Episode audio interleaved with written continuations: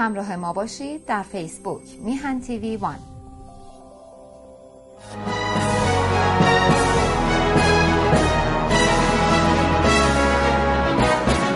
ای ایران ای مرز پرگوهر ای خاکت سر چشمه هنر دور از تو اندیشه بدا آینده ما نیک و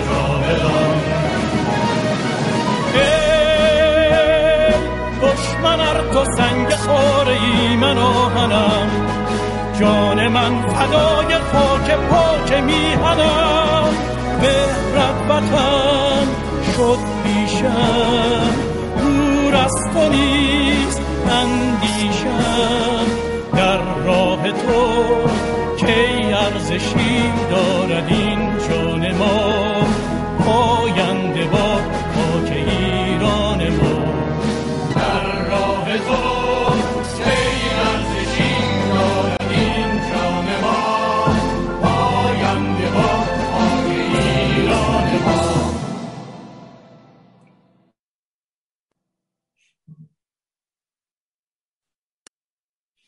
میفرستم به هموندان بینندگان و شنوندگان برنامه امروز مهستان جنبش سکولار دموکراسی ایران. من عباس دانشور هستم که اداره برنامه این هفته از طرف شورای مدیریت مهستان به من واگذار شد. موضوع سخنرانی امروز تعریف انقلاب ملی و ضرورت آن می باشد. سخنران امروز هم جناب بهروز قاسمی یا نارمکی هستند. آقای نارمکی خودشون از اعضای فعال مهستان هستند که قبلا هم چند تا سخنرانی داشتند. مختصری راجع به ایشون بخوام عرض کنم. ایشون هنگام انقلاب در جوانی هنوز هم البته جوان هستند. در تظاهرات و مبارزات خیابانی فعال بودند و در همین مهستان خاطرات شنیدنی و جالبی رو گفتند. مدتی هم در زندان جمهوری اسلامی در بازداشت بودند که با عفو مشروط آزاد شدند. ایشان در 1373 با سازمان های از 1373 در حقیقت با سازمان های مردم نهاد همکاری و فعالیت داشتند در زندان به جریانات موسوم به مصدقی گرایش پیدا می کنند و در سال 1386 به جبهه ملی می پروندند.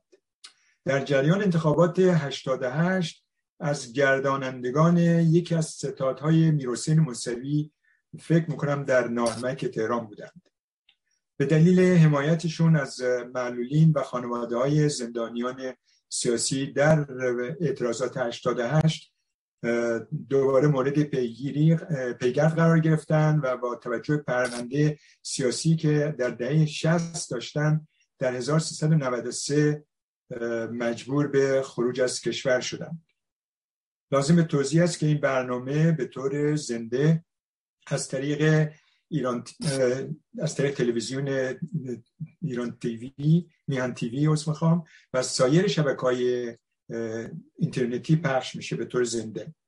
هموندان و هموطنان عزیز برای طرح پرسش ها و نظراتشون پیرامون بحث امروز می‌توانند وقت بگیرند. جناب قاسمی میکروفون در خدمت شماست. بفرمایید. خیلی متشکرم از توضیحاتی که شما دادید. درود میفرستم به همه حاضرین. تشکر می‌کنم از مهستان جنبش سکولار دموکراسی و شبکه میهن تیوی که این امکان رو برای ما فراهم کردن که این مورد در خدمت شما باشیم بتونیم با هم صحبت بکنیم.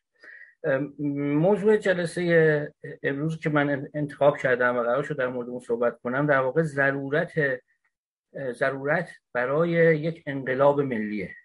که تو این جلسه من سعی می‌کنم این رو توضیح بدم که چرا به نظر میاد یک انقلاب ضروری امروزه در این کشور و اون هم تنها و تنها معطوف به منافع ملی و برای تمامی آهاد ملت ایران.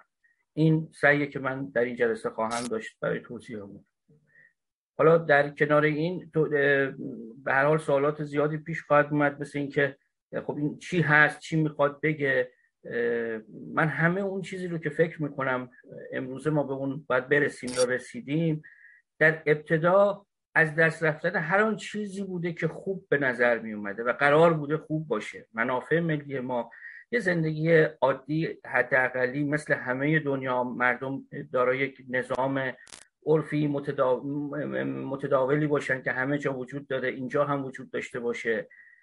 و حتی اگر بدی های هم وجود داره نقص های هم وجود داره این امید وجود داشته باشه که این نقص ها به مرور می‌تونه برطرف بشه کمتر بشه یا حداقل از اینی که هست بدتر نشه.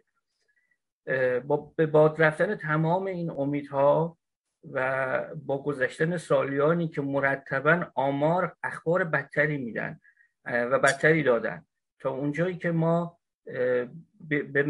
به شکلی مشهود دیدیم و می‌بینیم که در آستانه یک فروپاشی ساختاری قرار گرفتیم. حکومت حاکم بر ایران خودش همیشه می‌بینیم من, من خیلی فکر می‌کنن اخیرا این اتفاق افتاده. ما که از ابتدا شاهد حرکت های این حکومت بودیم به یاد میاریم که این همیشه به گفته خودش در برهه حساس قرار می‌گرفت و گویی اصلا تنفسش رو از برهه حساس به دست می آورد و مولود بحران بود با بحران زندگی می‌کرد با بحران ادامه بقا می‌داد. اما به جای می‌رسه که امروز خیلی مشهود. دیگه من رو اون الان بحث نمی کنم این همه اطلاعات در تمامی رسانه های فارسی زبان بوده که مستقل از حکومت ایران هستند که چرا حکومت در آستانه فروپاشی قرار گرفته و این فروپاشی به نظر اجتناب ناپذیر میاد. اما اونچه که برای ما ما ایرانی مهمه جلوگیری از فروپاشی ساختاری هست. جلوگیری از فروپاشی بنیادهای اجتماع هست. بنیادهای کشوری که تمدن قدیمی داره و مردمی که در هر صورت حق عادی زندگی کردن و معمولی در صلح زندگی کردن رو دارن. اینها گویی داره فرو میپاشه. همراه با فروپاشی که این حکومت ایجاد کرده. از بخش گلایه از بخش در این جلسه من نمی‌خوام نمی‌دونم شروع کنیم به یه لیستی خوندن از آمار فضاحت هایی که حکومت به بار آورده بحران و تورمی که وجود داره و رفتن تو اون بحث ها که با کشور چه کردن. گرچه یه کوچکی من با سه شخصیت به عنوان سه نماد که اسمشون رو گذاشتم مثلث بیشرافتی از اعضای حکومت که در سه لایه به قول خودشون حالا استراتژیسیان به راهبری و میدانی و تئوریسین و در واقع دفاع تئوری کردن از این نظام. بعد یه صحبتی با اون سه نفر نه اینکه این فقط این سه نفرن. سه نفر به عنوان نماد همونطور که ما بارها گفتیم مثلا در اون اوان صادق خلخالی اسدالله لاجوردی و ملا حسنی اینها نمادهای فهم و شعور و بزاعت حکومتی بودن که با کمال تاسف ملت ایران غلبه پیدا کردن. حالا پس من از بحث توضیح آنچه که هست در باب بحران و تورم و گلایه و آنچه که به عنوان جنایت و اذیت و آزار مردم شده من در می‌ذارم چون نفرض که یقین من بر اینه که همه بر این اشراف دارن نیازی به گفتن من نداره. در اینجا در واقع من از این فکر می‌خوام دفاع بکنم که چرا با توجه به اون وضعی که یقین ما هستی که گفتن نداره وجود داره و گفتن نیاز بهش نیست. ما امروز یه انقلاب نیاز داریم. حتما یک انقلاب نیاز داریم. یعنی بیش از یک اصلاح بیش از یک تغییر بیش از هر نوع تغییری بلکه یک تحول بنیادی نیاز داریم که این شامل تمامی معاهد ملت بشه. مثلا از پذیرش مسئولیت برای همه اونچه که داره اتفاق میفته که تک تک ما باید مسئول باشیم و بی تفاوت نباشیم و, و فقط به مشاهده کردن نگذرونیم.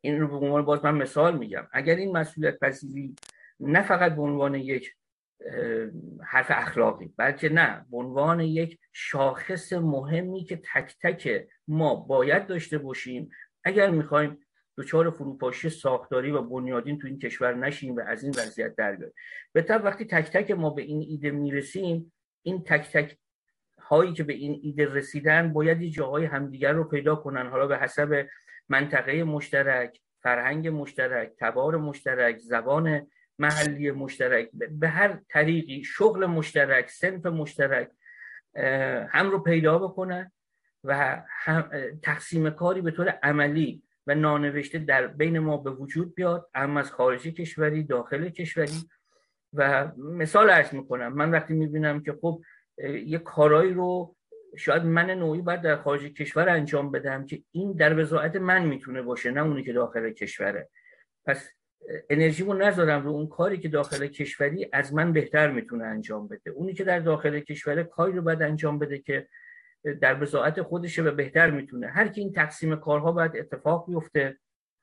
این بحث که بدون شک قبلا ما روش صحبت کردیم که نمی‌دونم رهبری در چنین جنبش انقلابی در خارج باشه داخل باشه اینها رو صحبت کردیم. ولی باز من اشاره می‌کنم به تب اگر از این مجموعه مسئولیت پذیری یک رهبری یک نمیگم نمی‌خوام اسمشو بذارم رهبری یک اندیشه به وجود اومد که توانست فعلیت ببخشه به اون چی که خواست تمامی آهاد ملته بدون شک باید خارج از دسترس عوامل حکومت در داخل کشور باشه که نه با تهدید و نه با تطمیع نتونن گزندی برسونن به اون ایده که داره چنین موضوعی رو راهبری می‌کنه. این اینا همه باز مثال. بود اما شاخص های اصلی رو که من برای انقلاب عرض می‌کنم نیاز به یک انقلاب اولینش خود فروپاشی این اصلی ترین شاخصی که ما امروز ضرورت یک انقلاب ملی رو حس می‌کنیم صد درصد و صد درصد نگاه به در آستانه فروپاشی قرار گرفتن بنیاد کشور به دلیل فروپاشی که حکومت هم برای خودش هم برای کشور به وجود آورده. این مهمترین و بزرگترین شاخصشی که تمامی اون هم به طب به حجمی از آمار و اطلاعات و ارقام وابسته است. و اینکه سریعا ما میگیم انقلاب ملی نه فقط انقلاب به این دلیل که نگاهی هست به انقلابی که در واقع مردم به عنوان پیشتاز در منطقه و یکی از نمونه های خوب جهانی بودن که انقلاب مشروطه رو انجام دادن و حالا به هر دلیلی این انقلاب مشروطه از رسیدن به تمام مقصود خودش ناکام موند و در ادامه این ناکامی اتفاقاتی افتاد که دوباره ما رو برگردون به این لحظه که من چند بار اشاره کردم به این آستانه فروپاشی. انقلابی که ملی باشه ادامه خواستهای بنیادین مشروطه باشه. نه صرفا اون بحث شکلی که حالا تو چند تا مورد مثلا ماده تبصره میشه تو قانون اساسی مشروطه پیدا کرد و بعد من و شما بیام حالا بحث بکنیم که آقا این موارد گذشته و بعد تغییر کنه. اینا بحث های خیلی شفاف و روشنی نیاز به اشاره به اون نیست.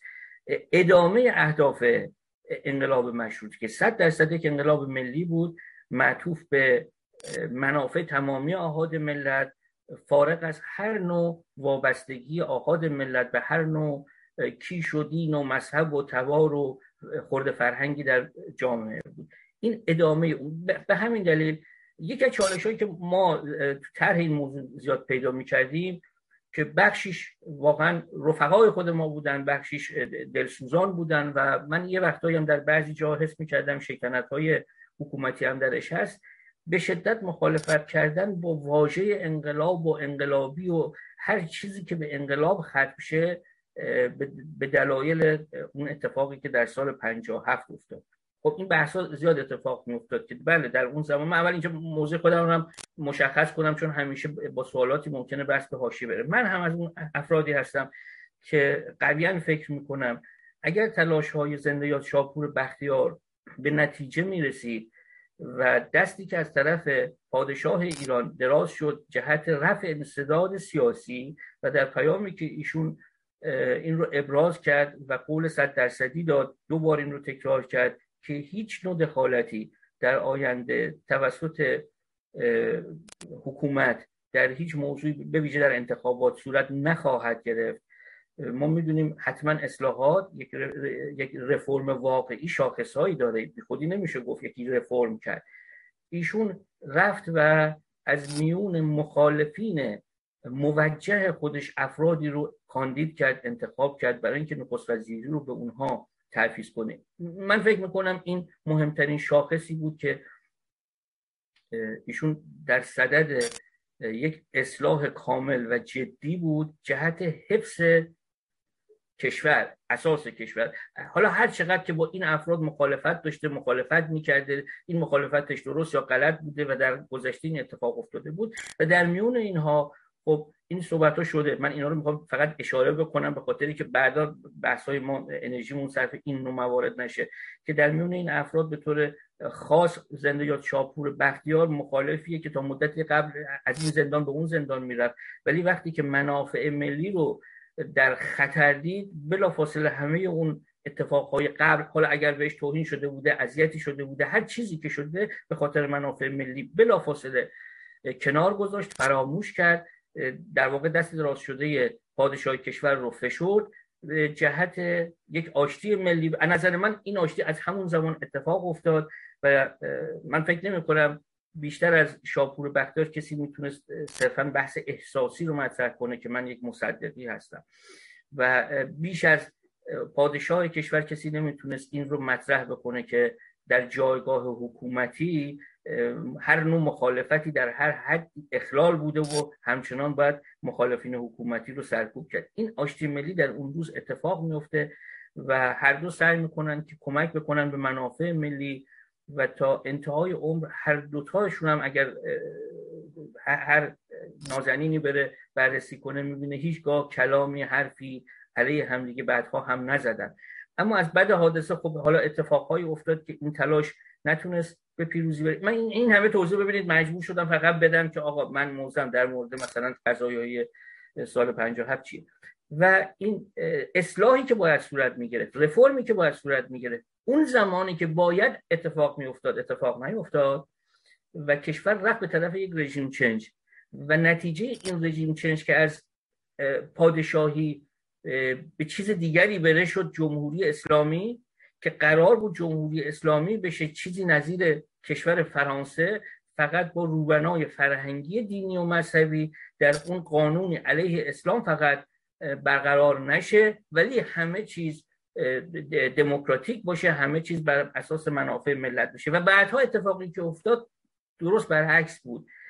همه اتفاق تبهکارانه افتاد به مرور هرچی اومد جلوتر به جز تأمین منافع آهاد ملت به جز حتی بوی اینکه ما بتونیم استشمام کنیم از دموکراسی در روند مستقر شدن این حکومت و هر چی که جلوتر و جلوتر اومد اگر اگر کوچکترین تعهدات یا پذیرش های هم بود به حداقل آزادی ها همه از بین رفت و آمد تا به این مسیر. من باز تکرار می‌کنم نمی‌خوام از گلایه ها بگم. از این میگم که ما یقین داریم که امروز در این خطر هستیم. در نتیجه بحث رو برمیگردونم به اینکه چرا انقلاب ملی ضرورت داره. من می‌خوام این مثال رو بزنم. گویی امروز ما نیاز داریم یک بسته نرم افزاری تمام ما داشته باشیم که این بسته نرم افزاری شاخص های مشترکی داشته باشه. طوری که هر ایرانی خارج داخل در هر استانی در هر جایی به گونه مشترک با مابقی ایرانی ها در چند موضوع فکر بکنه. یعنی وقتی که میگه منافع ملی شاخص های منافع ملی دو تا ایرانی رو وقتی شما در دو جای مختلف پیدا می‌کنید می‌بینید یک نوع صحبت می‌کنه. ببینید در انقلاب مشروطه از رعیت که شاید سواد خواندن نوشتن رو هم نداشت تا روشن فکر اون زمان فرد با سواد اون, اون دوره در کلیات هر دو دارن یک بیان می‌کنن بیان رو می‌دونن که باید مملکت از این وضعیت که شاهی داشته باشه که هر کاری می‌خواد بکنه در بیاد به عطف به قانون بشه. از یه جایی به بعد باید یک چیزی بین ما امضا بشه یک سندی باشه توافقی باشه. بست این که هر, هر کی هر کاری می‌خواد می‌کنه تحت این عنوان که قدرت گرفته. این اینها از رعیت ها اون ارباب اون زمان مالک مالک اون زمان همه با هم روی یک موضوع هم مشترکن هم درک مشترک از هدف دارن که این اصلا می‌دونید فهم مشترک از هدف یکی از شاخص های پایی اصلا یک تشکیلاته. یعنی شما یک تشکیلات رو صد درصد نمی‌تونید ایجاد بکنید وقتی که فهم مشترک از هدف در میون اعضای اون وجود نداشته باشه. حالا با توجیه با آموزش یا با هر طریقی که به دست میاد این فهم مشترک از تشکیلات ببخشید از هدف باید باشه تا شما اصلا بگید حالا ما یه تشکیلاتی بریم و عملا به این شکل ما اعضای تشکیلاتی رو خواهیم داشت که متفرقن پراکندن اما در پلتفرم در ایده در مرامنامه همه مثل هم دارن فکر می‌کنن و وقایع دیگه باید کمک بکنه همت خود اینها باید کمک بکنه که این اعضای به ظاهر متفرق پراکنده از هم در جاهایی بتونن به شکلهای گرد هم جنبیان و انجمنهای دور همی رو درست بکنن و بر اساس اون ایده عمومی انقلاب و انقلاب ملی بتونن همسویی داشته باشن در هر جایی که هستن با هر بزاعت و هر کمیتی که هستن. در واقع این ایده رو ما ایده فراحزبی می‌بینیم اصلا باز این تو پرانتز عرض بکنم یه وقت این برداشت نشه هیچ ربطی به بحث ملیگرایی دیده نگاه انقلاب ملی به جبهه ملی و ملیگرایی اینجور چیزها اصلا نداره. این یک نیاز ملیست امروز جهت جلوگیری فروپاشی ساختاری و بنیادین کشور. در نتیجه هر کس با هر نوع پس زمینه ایده و افکاری که از قبل داشته یا هر شهروند در هر سنفی که وجود داره به نظر میاد امروز خودش رو باید نیازمند به یک نظریه یا یک تئوری واحد بدونه که دفاع بکنه از وحدت ملی این کشور. چرا که اگر وحدت ملی از دست رفت تمامیت ارزی هم از دست میره و همه اینا وابسته است به اینکه امنیت ملی وجود داشته باشه. امنیت ملی وابسته است به اینکه اقتصاد و نظم و نسخی در بنیاد جامعه باشه. وقتی اینها یک به یک زده میشه این انتها میره و به نظر میاد که حتما چنین چیزی ضرورت داره برای اینکه امروز دیگه اراده ملت باید بتونه این وضعیت رو تغییر بده تحول بده و اون بنیاد ساختار ملی رو حفظ و نگهداری بکنه. از عهده فرد و گروه و دسته خاص خارج شده و اینکه آهاد ملت بتونن به یک در ابتدا شاید به ظاهر انجمنها و گروه های مصممی باشن که با تصمیم بسیار بسیار جزم خودشون سعی دارن که این این وضعیت رو در آستانه تحول تغییر بدن. هر انقلابی بدون شک رژیم چنج می‌تونه باشه. هر انقلابی حتما یک رژیم چنج هست ولی هر رژیم چنجی که انقلاب نیست. به این دلیل ما اون بخش ملی رو به اون افسودیم که نشون بدیم صرفا بحث بحث سرنگونی نیست فقط بحث بحث براندازی نیست. اصلا نگاه باید نگاهی ملی باشه. من وقتی که خودی و غیر خودی می‌کنم بر اساس اینکه کسای فعالای خوبی هستن که مثلا اگر من مارکسیستم اونها مارکسیست باشن. بدون شک من نگاه حقوقی رو یاد نگرفتم. نگاه توسعه یافته رو یاد نگرفتم. اگر من نوعی قرائت ناسیونالیستی از کشور دارم و ایده های خاص گروه خودم رو به عنوان یک حزب دارم از قرائت ملیگرایی و فکر می‌کنم هر کسی که به این قرائت نرسیده این نمی‌تونه خوب باشه نمی‌تونه شایسته باشه حتما این نگاه هم نگاه حقوقی نیست. یعنی در واقع باز اینجا می‌رسم به یک شاخص دیگر انقلاب ملی. به دست آوردن یک نگاه حقوقی پیش از هر نوع تبیین و تفسیر ویژه فردی شخصی حزبی گروهی تباری و نظایر اون. بدون شک خرد جمعی یعنی من این بحث خرد جمعی مثل اون چیز نشه خلط مبحث گفتگو گفتمان که مثال می‌زنیم. آقا گفتمان چیز دیگری است گفتگو نیست.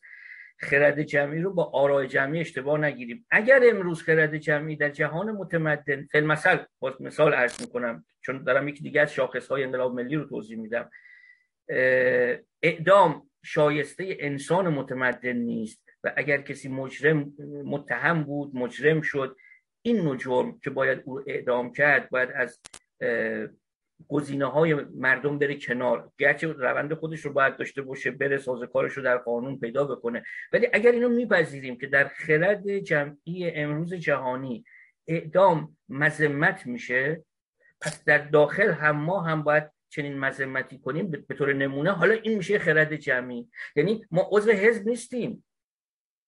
ولی تک تک ما ایرانیا آهاد ملت هر حزبی که درست کنیم که خیلی هم خوبه که درست بکنیم اون حزبه اون گروهه اون انجمن وقتی درست میشه صد درصد اعدام انسان ها رو و اینکه اینا مجرم باشن مذمت می‌کنه و تلاشش رو می‌کنه. حتما اگر یه روزی سهمی داره در تبیین قانون در قوه مقننه سعی خودش رو نشون بده که تلاش کرده که چنین قانونی یعنی اعدام نباشه. این از خرد جمعیه میاد که اینجا این خرد جمعی برای ما در سطح ملی مطرحه و در جای دیگه در سطح جهانی به عنوان نماد تمدن. در نتیجه رویکرد به حقوق بشر در نتیجه اساسا شهروند مداری رو مبنا قرار دادن ملت مداری شهروند مداری از این نواژگان استفاده کردن برای معرفی خود و برای پذیرش دیگران به جای عباراتی غیر از این. این عباراتی که من رو اولویت منطقه‌ایم رو مطرح بکنه. اولویت تبارم رو دینم رو مذهبم رو یا ایده خاص سیاسی من رو مطرح بکنه اینها بره کنار و شهروند مداری اساس پایه مراودات ما باشه نگاه ما باشه در تمامی اموری که به نفع همگان می‌دونیم. شایسته سالاری که حالا لغتی بود که از سال 57 به بعد به دلیل اتفاقا سرکوب متخصص ها ایجاد شد قلع و قم متخصص ها انجام شد. یکی از اون شاخص هایی باید باشه که در, در نتیجه در یک نگاه ملی معطوف به انقلاب ملی همیشه باید بهش توجه بشه. تخصصگرایی یا شایستگرایی بر مبنای همون فهم مشترک از یک انقلاب ملی.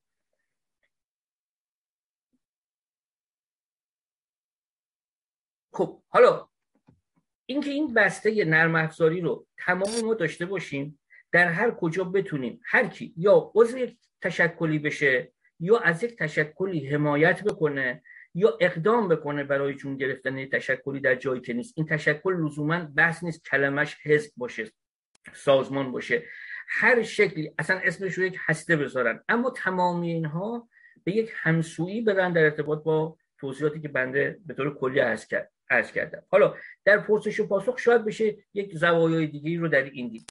اینجا شاید که تعداد از دوستان بحث دموکراسی رو مخفول مونده بدونن. خیر حتما و حتما اون چیزی که به عنوان انتخاب آزاد یک ملت یا هر تعریف دیگه شما می‌تونید ازش بدید. به عنوان دموکراسی شناخته شده. من خودم اسمش رو می‌ذارم یک حکومت عرفی متمدن که بله حالا احتمالا باید بگیم متاسفانه از حدود 200 کشور دنیا مورد قبولش رو اونا بر... چرا مورد قبول؟ الان استدلال سادهش رو عرض می‌کنم. در 20 کشور میشه مشاهده کرد. به این دلیل که دیده میشه وقتی مشکل تو 180 کشور دیگه به وجود یا میاد یا اومده مهاجرت ها عموما به 20 کشور اتفاق میفته ما قویا 22 کشور صنعتی داریم که از اینا 20 کشور صنعتی هست که هم در زمینه صنعت توسعه یافتگی لحاظ شده درش هم در سیاست در نتیجه اون چی که به عنوان دموکراسی میگیم که مدلی شناخته شده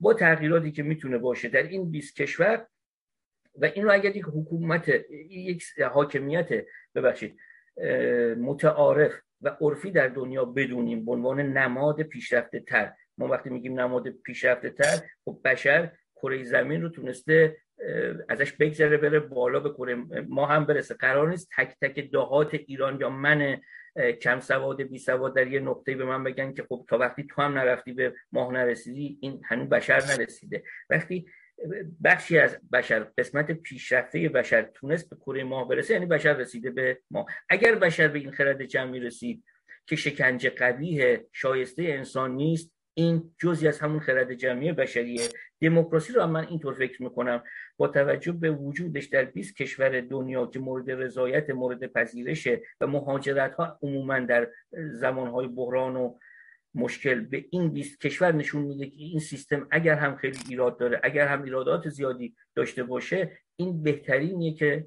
فعلا ما تجربه کردیم مد نظره. در نتیجه یکی از اون شاخص های دیگر این انقلاب ملی بدون شک رویکرد به دموکراسی هست. و نگاه کردن به این پیشرفتی که اتفاق افتاده در این 20 کشور پیشرو من تا اینجا فکر می‌کنم از نظر زمانی هم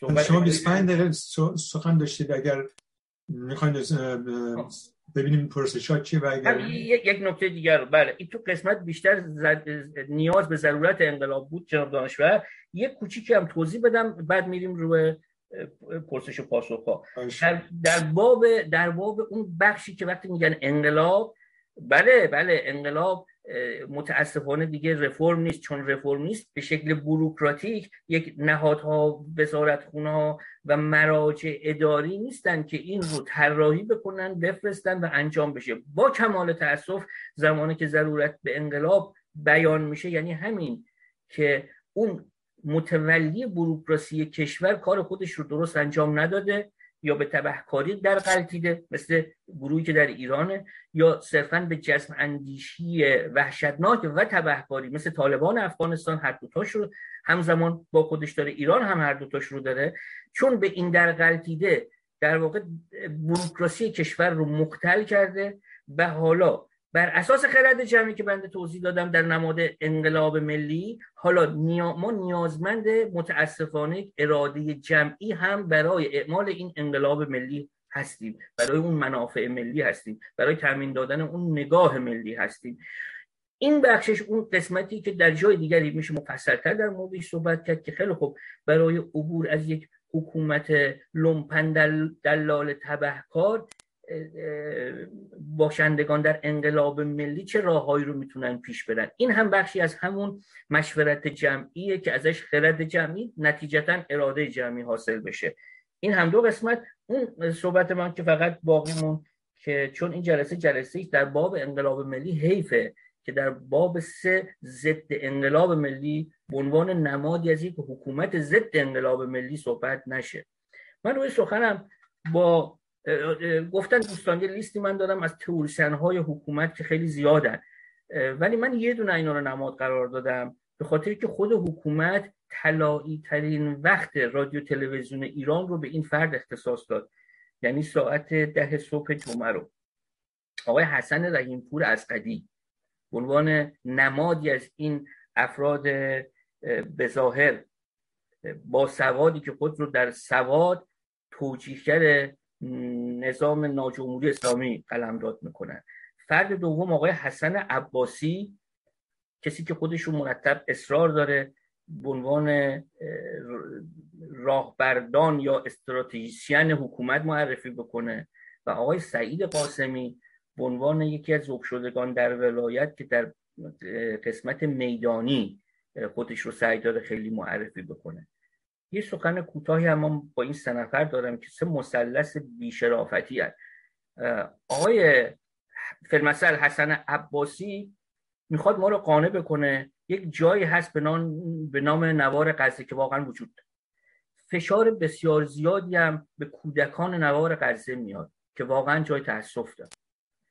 اما ایشون می‌خواد ما رو قانع بکنه. دلش برای کودکان نوار غزه میسوزه. در حالی که کودکان همشهری خودش هموطن خودش من کودک که میگم صرفا زیر 18 سال رو نمیگم من اطفال رو میگم. چون یکی از فعالین سازمان های مردم نهاد حمایت از کودکان بودم. سخن از اطفال می‌کنم. یعنی اطفال دختر بچه هفت و هشت و نه و ده و یازده و دوازده ساله و پسر بچه های این سن که آقای حسن عباسی بره ببینه اینها شبها کجا شبخوابی می‌کنن و با کدام بیمارهای روانی اجتماعی شبخوابی می‌کنن؟ که من بهش بگم آیه حسن عباسی تو حداقل حداقل شرافت رو نداری چون بزدلی. من این رو میگم شاگردات بشنود که این حسن عباسی استاد شما بزدله میترسه می‌دونه اون اطفال در شهر خودش در کشور خودش کجا میخوابن چه جوری میخوابن. چه اتفاقهایی براشون میفته تا کمر به سطح آشغال فرو میرن برای رزق روزانه که باز تحت کنترل همون بیمارای روانی اجتماعی ازشون گرفته میشه. حسن عباسی اینها رو می‌دونه. ولی اگر بخواد کوچکترین حرفی تو این زمینه بزنه خب میکروفونش از دست میده. اون حقوق چاق ماهیانش از دست میده.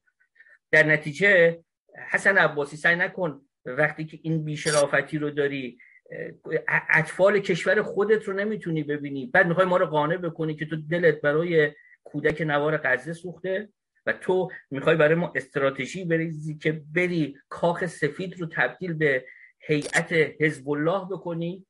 تو اون میدون قار خودت رو اون میدون قار در, در دروازه قاری که کمتر از 1500 متر روی نقشه با بیت رهبری تو فاصله داره برو فقط نگاه کن. خود تجدید نظر در شرافتت بکن. نیازی نیست کاخ سفید رو تبدیل به هیئت حزب الله بکنی. آقای حسن رحیم پور از قدی یا از خودی؟ تمام اون چه که تو خوندی وقتی که در یک کف شرافت تو رو بخار کرد و برد بالا یعنی هیچی نخوندی. هیچ سوادی نداری. من بر اساس یک فرد غیر مذهبی طرفدار حقوق بشر نمیگم. من بر اساس تبلیغات خود تو میگم. همون امام حسینی که میگی علی که میگی وجدانی که میگی مذهبی که میگی همون رو من مبنا قرار میدم. اتفاقا نظرات روح الله خمینی رو مبنا قرار میدم. بر اساس شاخص های من و ما نه. بر اساس شاخص های روح الله خمینی علی خامنه ای حکومت جهاد بر حکومتش واجبه. علی خامنه ای بر اساس شاخص های روح الله خمینی یک مشرک و منافق بارزه. بر اساس دروس خودت. یعنی تک تک گفته های خودت تو حسن رحیم پور از رو میشه اوورد نشون داد شاخص هاش رو علی خامنه ولی تو میترسی حرف بزنی و نزدی.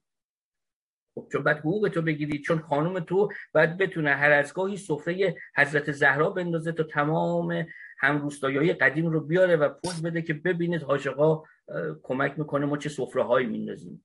اینها از دست رفتن شرافتیه که تو هیچ وقت نداشتی و بر اساس این بیشرافتی توجیه نظامی بشی که فقط از اون بیماری در اومده دلالی در اومده لومپنیز در اومده و از جمله شما. و آقای سعید قاسمی گردن کلفتی و قلدری و پشت هماندازی و پررویی رو تو بلدی برای دانشجوی دانشجوی میهن پرستی بکنی دانشجویی بکنی که برای همون بچه ها دلش میسوخت گرفتن بردنش به اتهام حمایت از کودک خیابونی توی زندان. و تو اومدی خندیدی که وقتی با ما مخالفت بکنید خطرناکه. ما میبریمتون پیش این کسایی که بهتون خوش نمیگذره. تو همینقدر تو به عنوان یک نیروی میدانی بیش از این من چی بگم از بیشرافتی تو؟ که تو حتی شهامت کوچکترین نه سیاسی نه سیاسی. وقتی اومدن دنبال تو گفتن چون تو این حرفا رو داری می‌زنی آج سعید چون تو داری این حرفا رو می‌زنی بحث سیاسی جای خودش. یه عدن توی منطقه ما بچه ها رو خرید و فروش می‌کنن. بیا تو این امر کمک کن که اینا رو بگیریم بچه ها رو از دستشون در بریم کسایی که اومدن به تو گفتن نه سیاسی بودن نه طرفدار حقوق بشر بودن اصلا تو این خطا نبودن. خودتو قایم کردی. شماره تلفنات مخفی کردی که یه وقت چرا اینقدر ترسویی تو بزدلی. تو بزدلی و یه فرد بزدل میاد برای ما پوز میده که من اینم و اونم. تو, تو جزی از اون مثلث بیشرافتی هستی. من بیش از این وقت این جلسه رو نمی‌گیرم. ولی لازم بود چون قسمت های از این جلسه ما شاید جدا بشه و برای شاگردای آقای حسن رحیمپور آقای حسن عباسی و آقای سعید قاسمی که ازش کمک خواسته بودن برای عده کودک و فرار کرده خودش رو نشون نداد ولی بعد میاد میشه داره مبارزه در سوریه. آ تو انقدر جنم نداشتی انقدر وجود نداشتی از چند تا بچه حمایت بکنی. می‌خوای ما رو قانع بکنی که می‌تونی بدی از حرم حمایت بکنی. من بیشتر از این وقت این جلسه رو در باب مثلث بیشرافتی نمی‌گیرم. من در خدمت شما. مرسی از شما. ضمن سلام به همبندان همبندان گرامی همبندان جدید.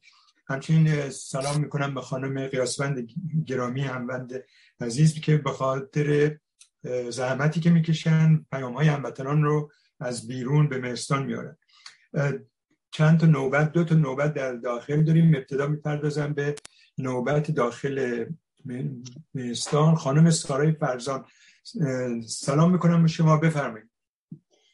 درود بر هموندان عزیز درود بر جناب نارمکی محترم و تشکر می‌کنم از بابت صحبت نظم ای که ارائه دادن. اما سوال من از اینجا آغاز میشه که جناب نارمکی پس از گوش دادن به طرح انقلاب ملی از طرف شما به نظرم اومد که چند نکته رو خدمتون عرض بکنم و اون اینکه زمانی که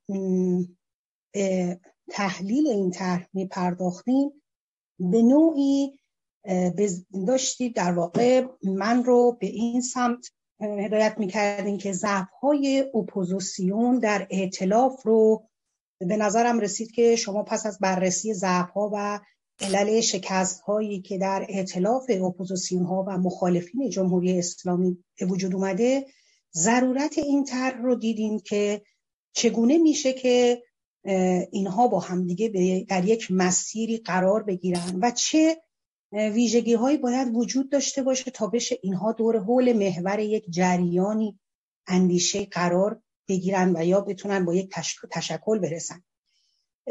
آیا در راستای تحقق در واقع طرح انقلاب ملی شما قدمی برداشتین و یا آیا تونستید که تشکیلاتی رو برای تحقق این طرح سازماندهی و سازمان سازمان ببخشید؟ و به نظرم که این طرحی که تو ذهن شما هست از اینکه یک انقلاب ملی تشکیل بشه امروزه شبیه همون جریانایی هستش که تصمیم گرفتن در مسیر تشکل, تشکل یافتن یا تشکیلات سازمانی قرار بگیرن. خب امروز شما می‌دونید که پنج و شش اصل مهم رو جهت اعتلاف گروه های هماندیش در مسیر تحقق حکومت سکولار دموکراسی مطرح می‌کنن و خیلی ایده هایی هستش که گروه هایی که اعتقاد و باور به این پنج شیش اصل دارن به عنوان مثال دموکراسی، حفظ تمامیت ارزی، سکولاریسم، حاکمیت ملی، رفع تبعیض و ایجاد حقوق شهروندی برابر، پرهیز از وجود شهروند درجه دوم، حاکمیت قانون اساسی و, و دموکراسی در واقع اصولی هستش که امروز هم از دل خواسته های ملی برخواسته شده و هم اصولی هستش که میگه همه کسانی که بر این باورها هستن دور هم جمع بشن تا بشه بر اساس یک ایجاد یک تشکیلاتی آلترناتیو سازی بشه. می‌خواستم ببینم چه تمایزی بین ایده انقلاب ملی و این ائتلاف سکولار دموکرات ها وجود داره و آیا به نظر نمی‌رسه که انقلاب ملی صرفا یک نامی هستش که داره بر این جریان ائتلافی در واقع در مسیر تحقق حکومت سکولار دموکراسی قرار می‌گیره. و یا نه؟ ایده است که از دل البته شما اشاره کردین که این ایده از دل در واقع جبهه ملی و اینها در نیومده. می‌خوام ببینم این تمایز بین این وجود داره بین ایده انقلاب ملی و این تشکل هایی که داره اتفاق میفته و اگر ایجاد داره میشه و تشکل خاصی در این مسیر داره صورت می‌گیره یه خورده برای ما توضیح بیشتری بفرمایید. سپاسگزارم. مرسی از شما. بفرمایید جناب خیلی ممنونم متشکرم از بانو از توجهی که دارن. بله بله من سریع و کوتاه سعی می‌کنم توضیح بدم. یه مثال برای شما می‌زنم از ضرورت این داستان. چرا انقلاب چرا انقلاب ملی؟ ببینید در مقابل اونچه که حکومت تولید می‌کرد در مثلا زمینه فرهنگی موسیقی های خوبی تولید می‌شد. بعضا حتی با اون رقابت می‌کردن که نشون بدن موسیقی مستقل از حکومت کنونی هم هست زنده است و خیلی هم خوب کار می‌کنه و افراد متعددی که شما می‌شناسید بودن از افراد شاخصی که این کار رو می‌کردن. اگه جایی به بعد احساس شد که ما نیاز به یک مثلا این مثال ها موسیقی مبارزاتی هم در مقابل رفتار این حکومت داریم. چیزهایی در اومد. هم از باب ملیگرایی عدالت طلبی رو محور قرار دادن. ولی یه جایی به بعد احساس می‌شد ببین این کاری که حکومت داره می‌کنه واقعا دیگه آهنگ های عادی ترانه های عادی جواب نمیده. باید یک ضرب آهنگی پیدا بشه که اگه یادتون باشه در یک برنامه ما چرا آیا امید توتیان رو دعوت کردیم؟ به خاطر که به نظر اومد این ضرب آهنگ دیگه حالا ضرب آهنگ عادی در مقابل این حکومت نیست چون این حکومت حکومت عادی نیست. ما نیاز به یه آهنگی داریم به موسیقی داریم که تهیج توش باشه. ضمن خردگرایی ضمن اشاره به مسئولیت پذیری هیجان هم توش باشه ایمان هم توش باشه. این ایمان اون ایمان مذهبی نیست. بحث کلمه ایمان. خود این که من ایمان داشته باشم که من باید سالم باشم زندگی کنم امید به زندگی داشته باشم و امید به زندگی یعنی شادی پایندگی شادی و سلامت. من باید هر نوع ایده فکری که می‌خواد منو معیوس بکنه از زندگی معیوس بکنه از شاد زندگی کردن از خودم دور بکنم و باید به این مسئله مؤمن باشم و بتونم این کار رو انجام بدم.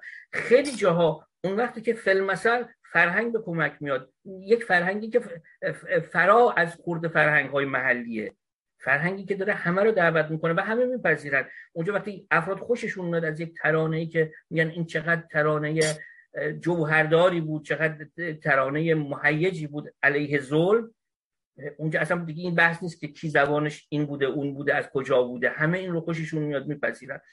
در ایده سیاسی هم به نظر خورده اینطور به نظر اومد بانو که همه دارن تلاش می‌کنن. ولی سرعت تخریب کشور سرعت فروپاشی کشور توسط حکومتی که بعدا مشخص شد این صرفا انتخاب بد نکرده فعلا مثلا در مورد روسیه. اصلا عامل روسیه است. اصلا پولهایی که همین اخیرا انگلستان به این داد از این ور اونور این کمتر از 500 هزار بشکه داشت نفت میفروخت. ولی یهو این بشکه نفته به دلایلی که شما می‌دونید بیشتر شد.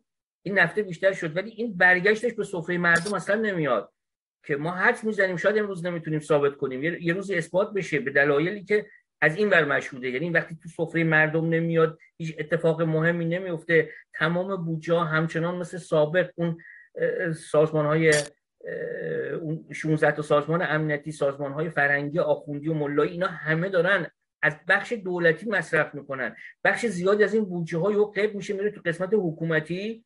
خب چرا من حس نزنم که قسمتی از اینها رو روسیه داره می‌گیره برای جنگی که الان تو اوکراین می‌کنه هزینه بکنه؟ اصلا ما با یه حکومتی طرف شدیم بحث بحث فقط ارتجایی فکر کردنش نیست. آمدانه آگاهانه داره کشور رو به فروپاشی می‌بره معمولیت داره برای این کار. این انگار که دیگه دیره. هی ما می‌خوایم بشینیم اونو با خودمون بیاریم اینو بیاریم بعد تلاشمون رو بکنیم. باید تلاشمون رو بکنیم.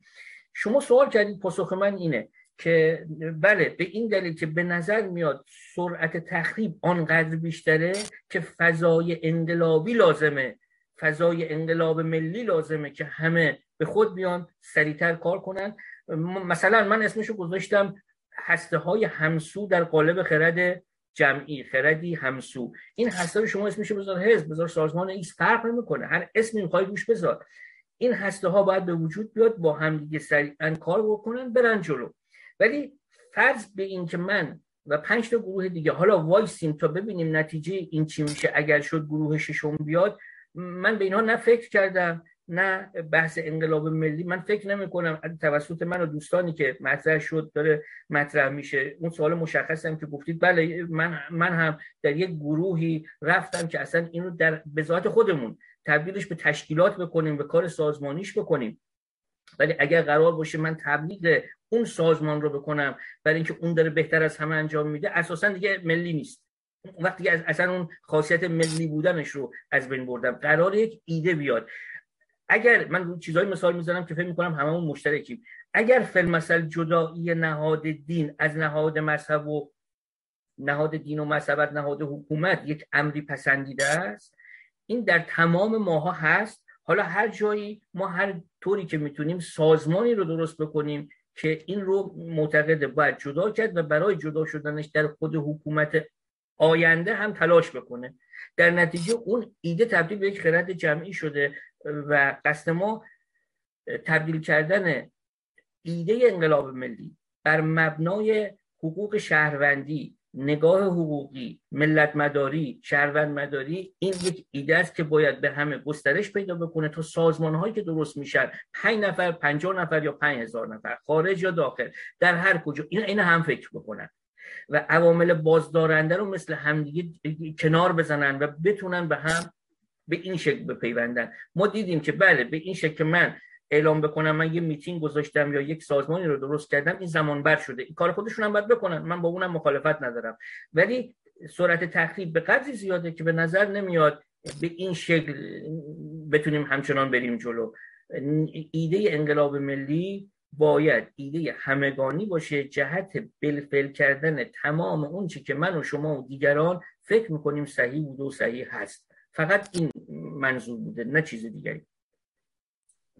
یا حداقل من ازش اطلاع ندارم اگر کسی منظور دیگری ازش داشته باشه. من در خدمت ممنون از شما. از بیرونم پیام هایی داریم. خانم قیاسمند لطف کنید که یک پیام بخونید فعلا تا بعد. سپاسگزارم. خیلی ممنون. اولا سلام عرض می‌کنم خدمت همه کسانی که خودشون رو عضو جنبش سکولار دموکراسی ایران می‌دونن. چه اونهایی که بیننده ما هستن چه اونهایی که در اتاق هستن و چه اونهایی که عضو هستن و در این اتاق نیستن. من سپیده قیاسند هستم و همونجور که هموند عزیزم آقای دانشور فرمودن من امروز خواندن پیام های خارج از اتاق رو دارم به عهده دارم. ارز کنم که اولین پیامی که اومده آقای نارمکی سپاسگزارم ضمنا از شما به خاطر صحبت‌های پربارتون. آقای منصور تربیت از لس آنجلس نوشتن سلام بر دوستان مهستان. بی نهایت مشتاقم تا تعریف آقای قاسمی را از دو مفهوم انقلاب و ملی بشنوم. هرچند که اقرار می‌کنم که به نظر من تعریف ایشان تعریف ایشان خواهد بود. و این دو واژه از نظر هر کس بر حسب باورها، ارزشها و ایدئولوژی او تعریف خواهد شد. مگر کمونیست ها و اسلامیست ها با ملت مخالف هستند؟ و آیا مگر ملت مجموعه آدمیان شبیه به هم است؟ می‌دانم که پرسش های من بعد از سخنرانی آقای قاسمی مطرح خواهد شد. اما اگر ایشان در سخنرانی خود پاسخی به این گونه پرسش ها نداده باشند این گوی و این میدان. با تشکر قبلی. ممنون از شما. سپس متشکرم از ایشون. من سعی می‌کنم هم پاسخ ایشون هم سوالی رو که خانم فرزاد گذاشته بودن که اینجا نوشته بودن آیا منظورتون از انقلاب صرفا سرعت بخشیدن به تهیج هست هر با هم بدم نه من به این دوستی گرامی عرض می‌کنم که خیر اگر یه مفهومی من اولا گفتم تفهیم مشترک از هدف بنیاد تشکیلات رو درست می‌کنه. حالا شما این رو گسترشش بده به اندازه به بزرگی یک ملت. وقتی ما میگیم نگاه شهروندی این تعریف من نیست. من, من, من میرم توی وزارت خونه حتما نمی‌خوام منو به عنوان چیزی به جز یک شهروند بگه آ این کرده اومد تو. این ترکه اومد. من دعوا می‌کنم درگیر میشم. یک عالمه درگیری تو طول تاریخ اتفاق افتاد. برای اینکه من و شما وارد یه بروکراسی میشیم به من و شما نگن کرده اومد ترکه اومد تهرونی اومد شیرازی اومد. بگن ارباب رجوع اومد یا هر اسمی مشابهی از نظر اداری که این یه شهروند اومده کارش باید انجام بشه. و من هم حق ندارم بگم وزارت فلانی ها وزارت کشوره وزارت مملکته. یعنی مثال ها این یکی اون مثالات که نخیر. تعریف شخصی من نیست وقتی بحث بحث ملی هست منابع طبیعی منابع طبیعی مال من و شماست. تموم شد. تو قانون باید باشه بوده. اگر به همش زدن اگر در موردش دزدی کردن حتی اینا نمی‌تونن به همش بزنن. ولی در موردش دزدی می‌کنن دروغ میگن.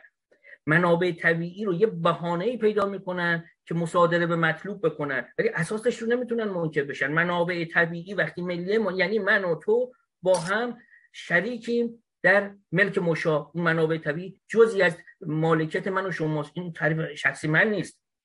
نگاه حقوقی باید پاسخ بده به هر معضل نه نگاه ایدولوژیک اون سوالی که دوستمون کرد در مورد که هر کس تفاوت هایی داره بله همین مشکل بود.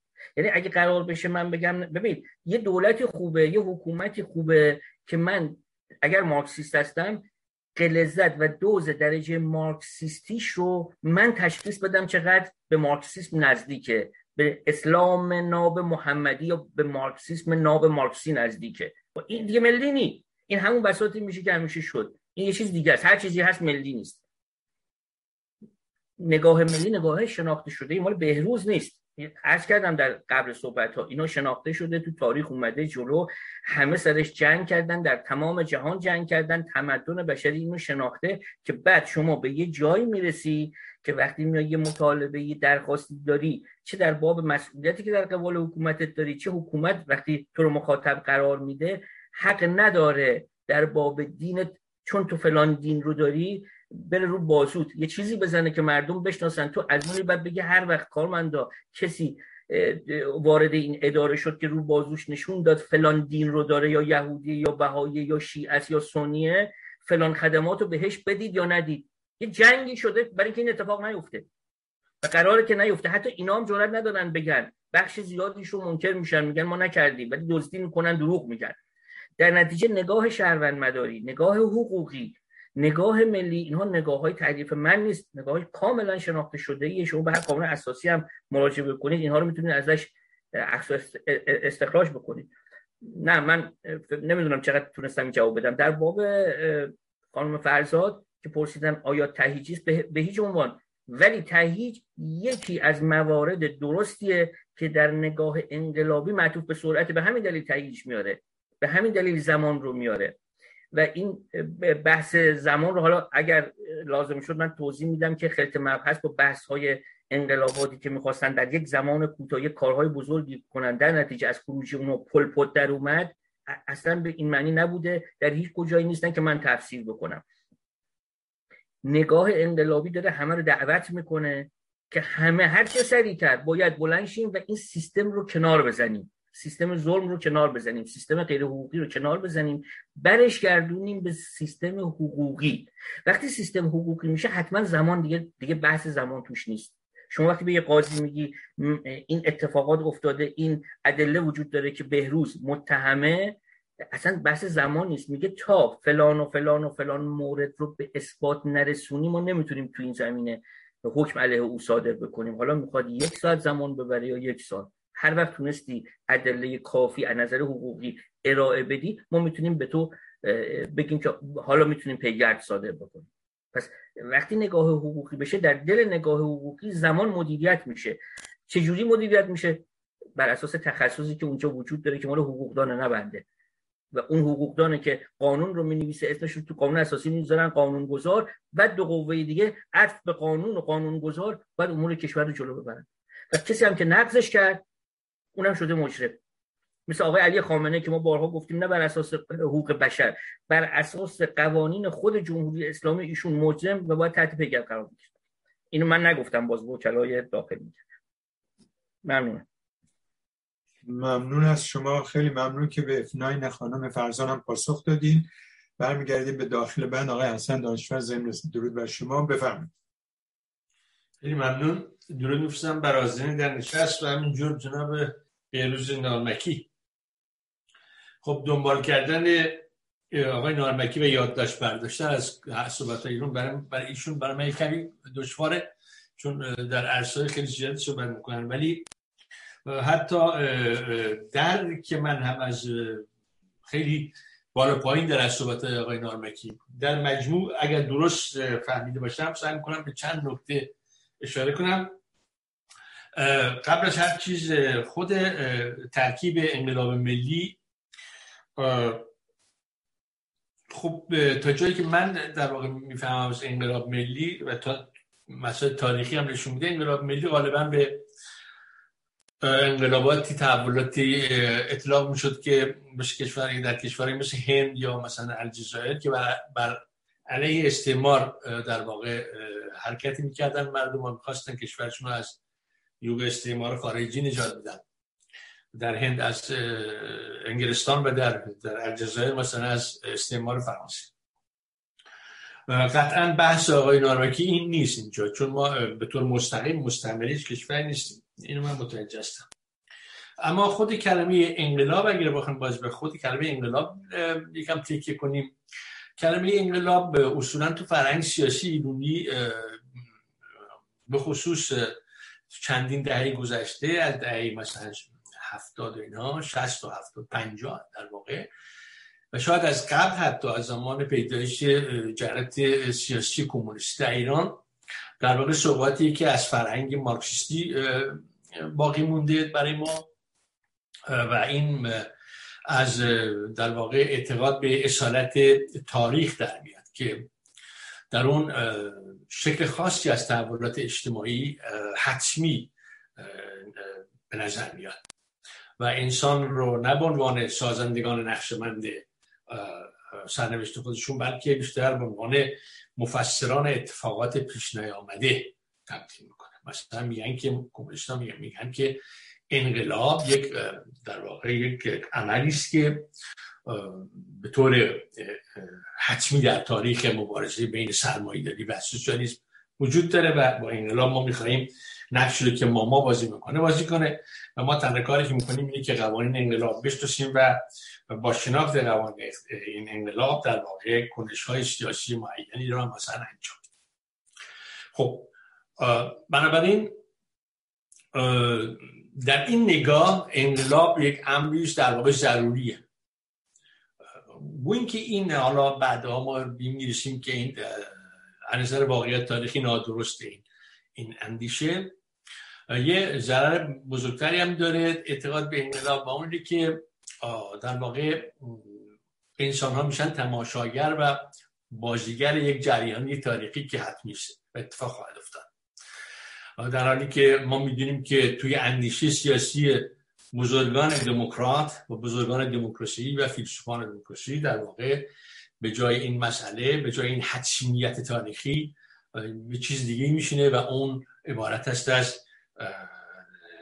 تصمیم آگانه بشر برای پایریزی سرنوشت خودش.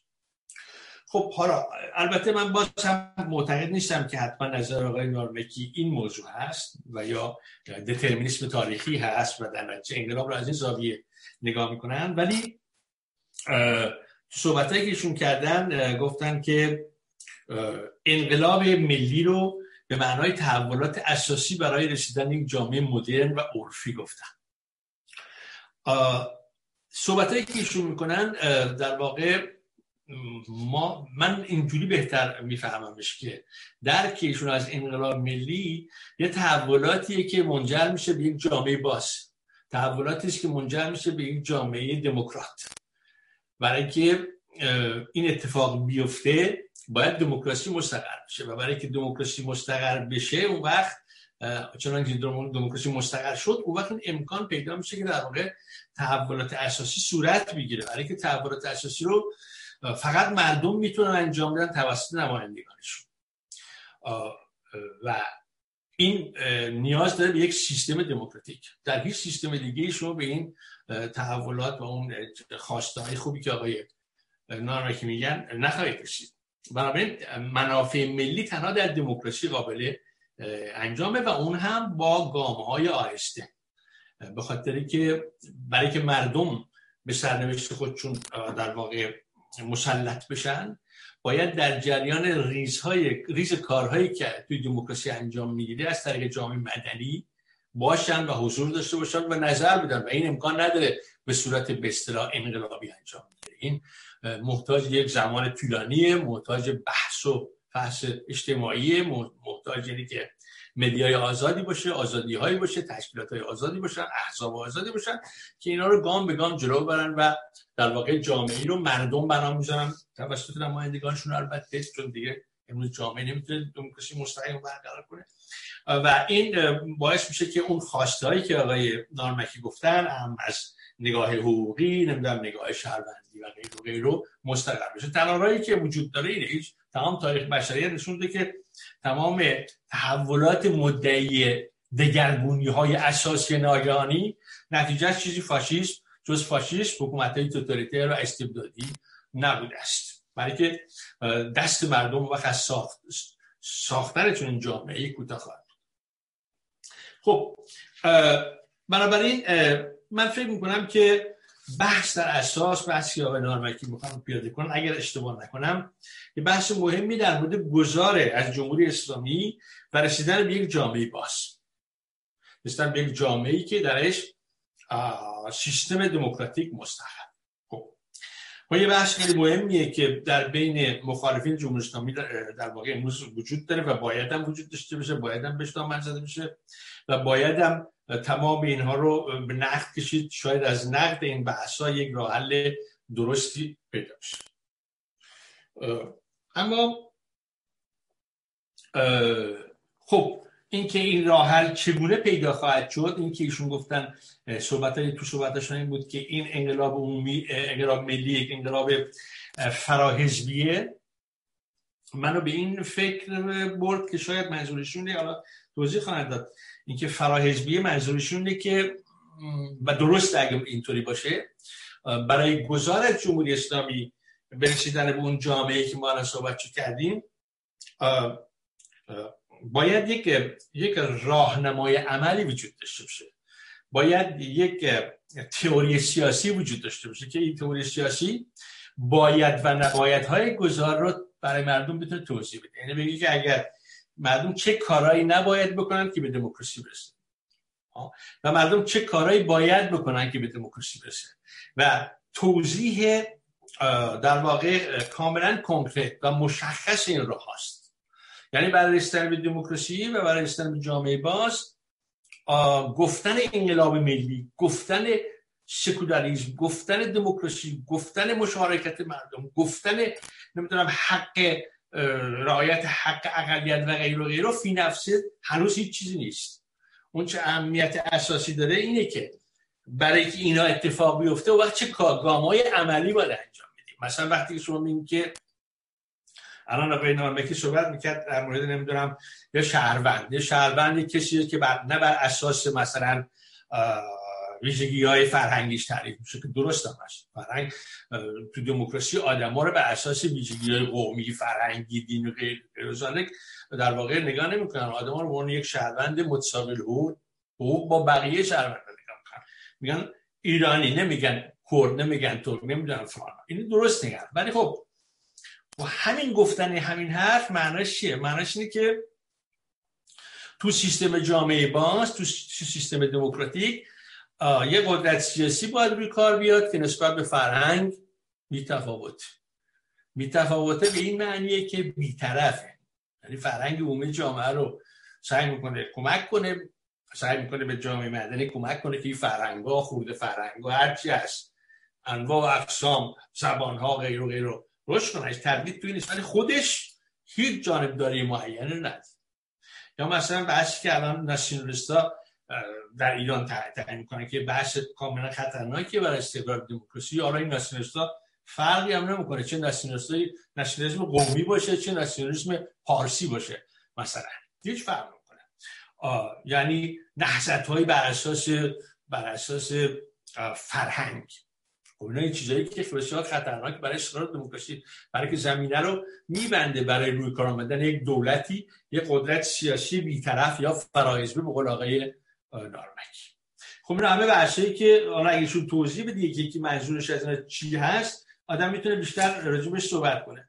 بنابراین اگه من درست فهمیدم خیلی خلاصه برای حرف ایشونه که برای که گذار از این جا از این حکومت صورت می‌گیره و این گذار برسه به یک جامعه باز. یعنی اون چیزی که شون جامعه عرفی و معمولی میگه یعنی جامعه دموکراتیک دموکراسی که مثلا ما تو غرب می‌بینیم خیلی مشخص چیزای آرمانی رو نمیگیم چیزایی که وجود داره در جهان امروز که می‌تونی لمسش کنی می‌تونی مسافرت کنی می‌تونی روابط اجتماعی توش ببینی.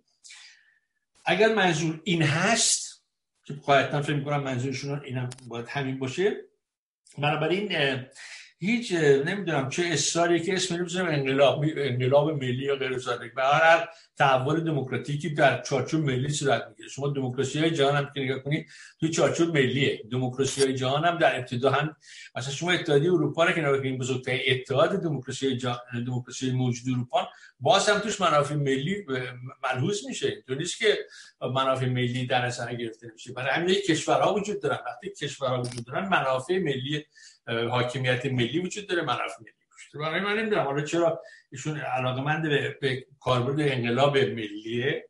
خب، حالا اگر منظورش اون از انقلاب اون درکی که من دارم دارم ارائه میدم باشه خب, اشکال اشکالی نداره. ولی بهتره که بگیم گذار به دموکراسی. خیلی راحت تره خیلی مفهوم تره تا تا قاطی کردن کلمه انقلاب که خب ده جور صد جور بعد کلمه انقلاب شده. تا به حال میشه من بنابراین خیلی خلاصه بکنم. اگر بحثشون این باشه خب این بحث درستی و وقت میشه وقت میشه رفت گام به گام راجبه صحبت کرد که منظور اینه که چه وضعیت نیروهای سیاسی چی میشه تو این داستان نمی‌دونم وضعیت اتحاد یعنی چی اعتلاف یعنی چی وقت اینا به چه چیزی خدمت می‌کنن یا خدمت نمی‌کنن و باید نباید های گذار به دموکراسی رو وقت میشه راجبش بیشتر صحبت کرد. من خیلی کنجکاوم که آقای نارمکی کمی در این موارد بیشتر توضیح بده.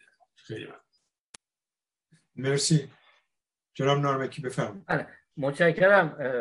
خب جناب دانشورم صحبت خیلی مبسوط خوبی کرد ولی ایشون هم مثل خود من همونطور که به من گفتن نکات مختلف زیادی گفتن. نکات ایشون هم خیلی زیاد. من امیدوارم چیزی رو جا نندازم. من اول اینجا شروع بکنم. ببینید ضرورت انقلاب از اونجایی شروع به نظر اومد شروع بشه. من فکر می‌کنم که از سال 96 98 به بعد بود. چرا؟ اصلا اینکه چرا ما نباید بگیم به قول من انتهای صحبتشون شروع می‌کنم. گذار به دموکراسی. گذار به دموکراسی انگار که ما یه مشکلاتی داریم که این مشکلات رو در روندی کم و بیش عادی کم و بیش عادی.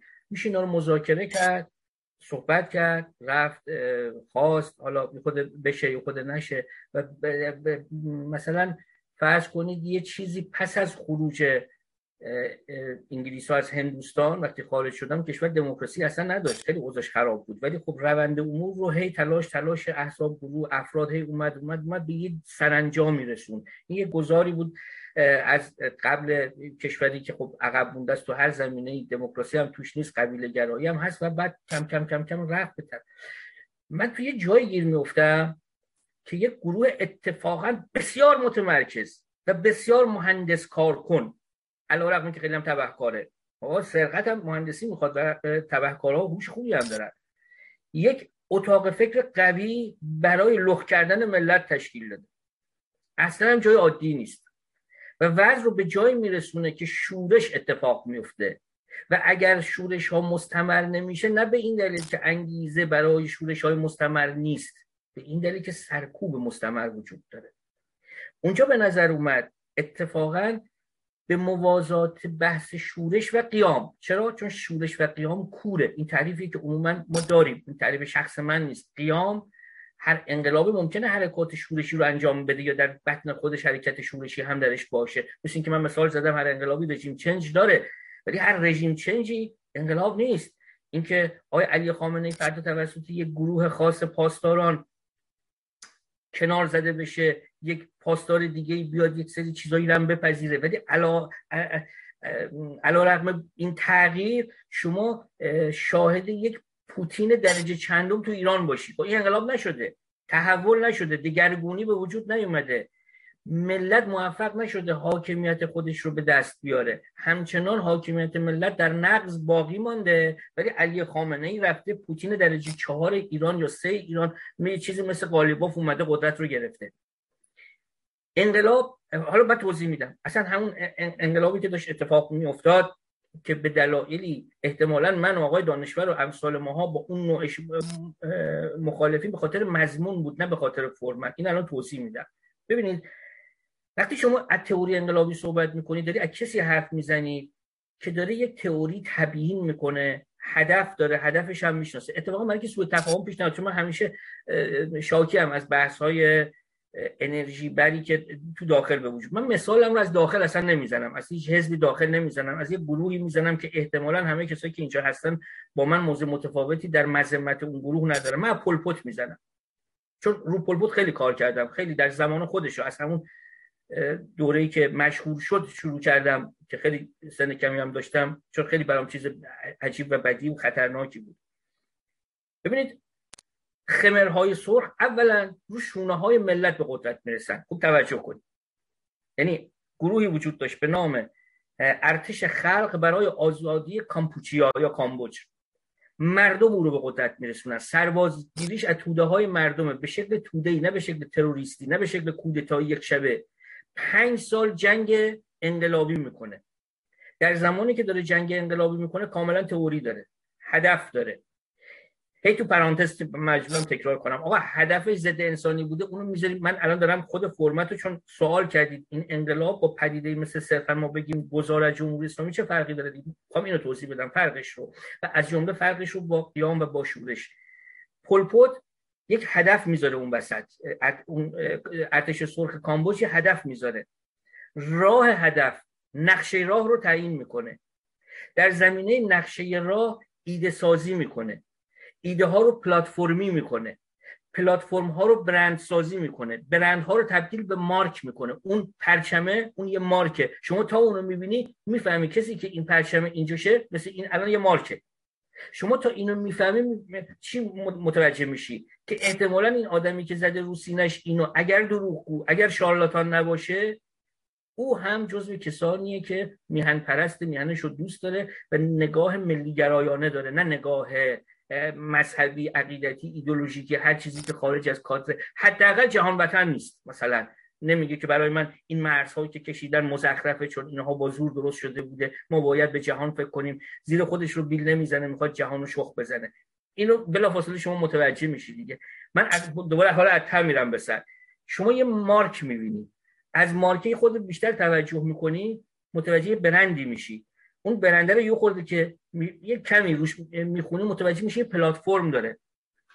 این پلتفرم رو شروع می‌کنی مطالعه کردن نقشه راه رو می‌بینی. نقشه راه رو که می‌بینی هدف رو برات مشخص میشه. حالا خودت یک نفر وقتی این سیر رو میری که سیر پیچیده نیست و طور اینا طراحی می‌شد که همه مردم عادی هم متوجه بشن.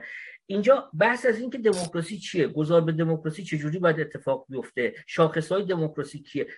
چه اندیشمندانی بودن؟ برای این بحث خیلی خوبیه. واقعا مال نقطه های جامعه است. ولی وقتی من تو شرایطی گیر می‌کنم که انگیزه ای باید وجود داشته باشه تا همه کسایی که اصلا این سواده رو یا ندارن یا وقتش رو ندارن یا حوصلهش رو ندارن یا علاقه بهش همه اونا باید بیان کمک بکنن تا ما گذار به دموکراسی بکنیم. حالا بیش از بحث عبارت گذار به دموکراسی به نظر میاد لازمه. یک همیت انقلابی.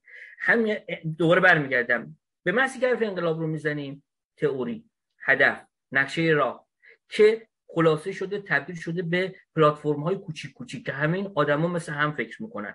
یعنی جالب همینه مشابهات پلپوت در همین کشور ما. اگر یکیشون تو آذربایجان پیدا می‌کردی که اصلا فارسی هم شاید نمی‌دونست همونایی رو می‌گفت که اگه می‌رفتی تو خوزستان خوزستانی هم همونا رو می‌گفت الان هم همینطورن. من اسم نمیارم. یعنی عجیب انگار اینا پولوکوپی رو هم دیگه رفتن. در حالی که هیچ نوع مرکز و مرجعیت هم نداشتن. این سیستم خوب کار کرده. تو من درستیش عرض نمی‌کنم. مضمون رو عرض نمی‌کنم. این این سیستم یک سیستمیه که از روی کار علمی دپارتمان های دانشگاهی بعد قرن 19 هم وقتی دپارتمان دانشگاهی رو شناخت این رو برداشت بازسازی کرد برای کار سیاسی. یعنی دقیقا شما نگاه می‌کنی اول اهداف و حوزه هیته یک علم رو میاره تعریف می‌کنه که مثلا فیزیک قرار تو چه چیزی؟ چه هیته ای بره؟ قرار نیست تو همه چی بره. هیتش کجاست؟ حالا تو که اومدی فیزیک تحصیل کنی قرار به چی برسی؟ چه چیزی رو می‌خوای حل بکنی؟ چه نوع موضوعات رو می‌خوای نقشه راه چیه؟ این چهار 6 سال یا 8 سال چه اتفاقی می‌خواد بیفته که به تو بگن کارشناس کارشناس ارشد و و دکتراتو بدی؟ تو طول این مدت که داری اینا رو می‌خوای این نقشه راه رو بری چه نوع واحدهایی رو باید پاس بکنی؟ چند تا ترم باید بخونی؟ معلفه یک دانشجو چیه؟ تو کلاس که میشین تو وظیفه چیه؟ استاد وظیفش چیه؟ اگر عدول کرد حق شکایت همه اینا رو داره بهش یاد میده. اینا میان این سیستم رو بر میدارن برای رژیم چنج نه در حد یک رژیم چنج ساده بلکه برای به قول خودشون تغییر فرماسیون یا ساختاری به کار می‌برن. در نتیجه این سیستم رو گسترش میدن در خارج از دانشگاه در جامعه برای افراد عادی. از افراد عادی افرادی می‌سازن که این افراد هر کدوم یه تنه یک حزبن ولی تو یک جای با هم همسو میشن. حتی وقتی انشعاب می‌کنن تو انشعاباتشون هم شما متوجه میشی که دقیقا یک پلتفرمی رو بر اساس ایده کارل مارکس مثلا لنین درست کرده شما سه پلتفرم بعدا بیشتر نمی‌بینید تغییرات پلات... اساس اون پلتفرم یکیه. اساس پلتفرمی که طرفدارای لنین میرن طرفدارای تروتسکی دارن کار می‌کنن یا استالین اساسش یکی تغییراتی داره. ولی پلتفرم یک اساس داره برای کار کردن. و به همین شکل حتی افراد ساده ای که اونقدر هم قرار نبوده اینا رو مطالعه کنن این سیستم نرم افزاری این نرم افزار نشسته روی اون خردورزی اینا رو اصلا کنترلش به دست گرفته. اینا اون ویژگی های انقلاب و تفاوتش با شورشه. من من شورش کردم.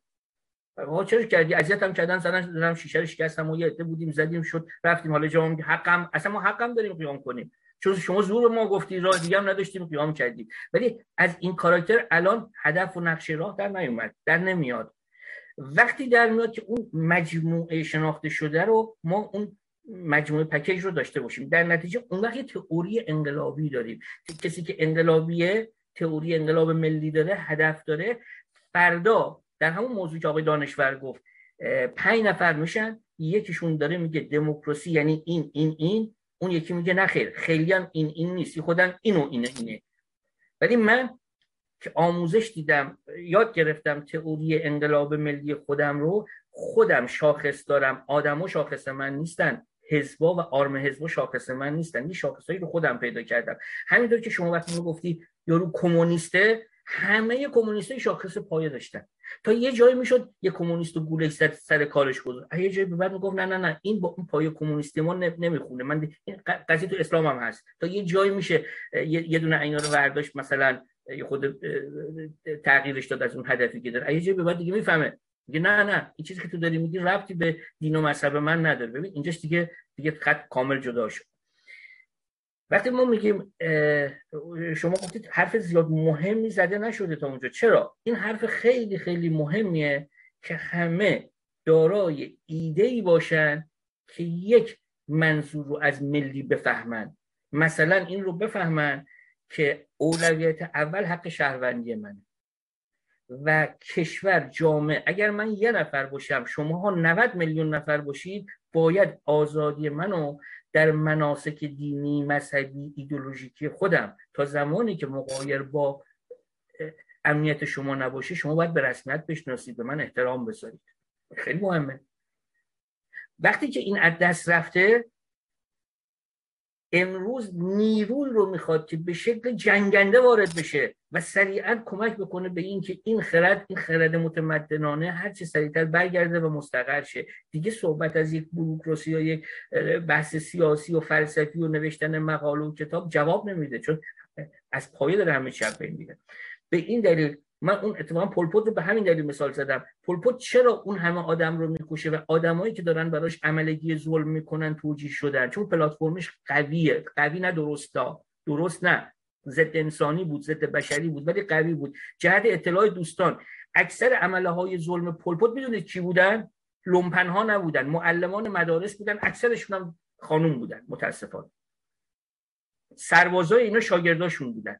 اینا رو مغزشون پلتفرم نشسته بود. من دارم منفیشو میگم که شما ببینید وقتی تو سیستم منفی کار می‌کرد این رو اگر به شکلی در جایی که ما اعتقاد به دموکراسی داریم به منافع ملی شهروندی داریم این سیستم باید بیاد بشینه از نظر تکنیک. روی این بخش کار خودش رو بهتر انجام میده. اینها اعتقاد داشتن ارتباط رو جز اهدافشون بود. ارتباط با جهان سرمایه‌داری امپریالیسم به طور مطلق باید قطع بشه. وقتی قرار به طور مطلق قطع بشه محاسبات خیلی مسائل رو نکرده بودن در زندگی روزمره مردم و مردم معیشت خودشون زندگی روزمرهشون رو مقایر با اون هدف می‌دیدن. در نتیجه شروع به نقض قوانین ارتش سرخ می‌کردن. ارتش سرخ کامبوش هم اینا رو می‌گرفت با یه پلتفرم ساده حقوقی که هر کسی هر معلمی در هر حیطه‌ای وقتی تشخیص داد که اهالی دهش فلان و فلان و فلان مقررات رو نقض کردن می‌تونه این رو ادام بکنه. و اون معلم به اون شاگرداش این کار رو می‌کرد. خیلی وحشتناکه ولی سیستم هدفمنده. سیستم نقشه راه داره می‌دونه می‌خواد چیکار کنه. گرچه داره توحش انجام میده. اتفاقا این تناقض من خوشم میاد چون یه چیز تازه شاید داره بیان میشه. ما در مورد گروه داعش همچنان من این ادعا رو می‌کنم. الان موضوع بحث ما نیست. اگر خواستید یه روز دیگه صحبت می‌کنیم که چرا داعش در عین ایدولوژی و پسمانده 1400 سال حتی قبلتر متوحشانه علا رقم اون به شدت تکنیک کاری و انقلابیش پست مدرن بود. وا نمیستاد یک حزب تمرکز پیدا کنه تا تمام کشور رو بگیره که نمی‌تونه این اتفاق بیفته. هسته های همسو درست می‌کرد و این هسته های همسو یک پلتفرم رو رو افراد و رو گروه ها قرار می‌داد و همه گروه ها به طور همزمان می‌دونستن دنبال چی هم می‌خوان چیکار بکنن. و همیشه تخریب وحشتناک هم می‌کردن.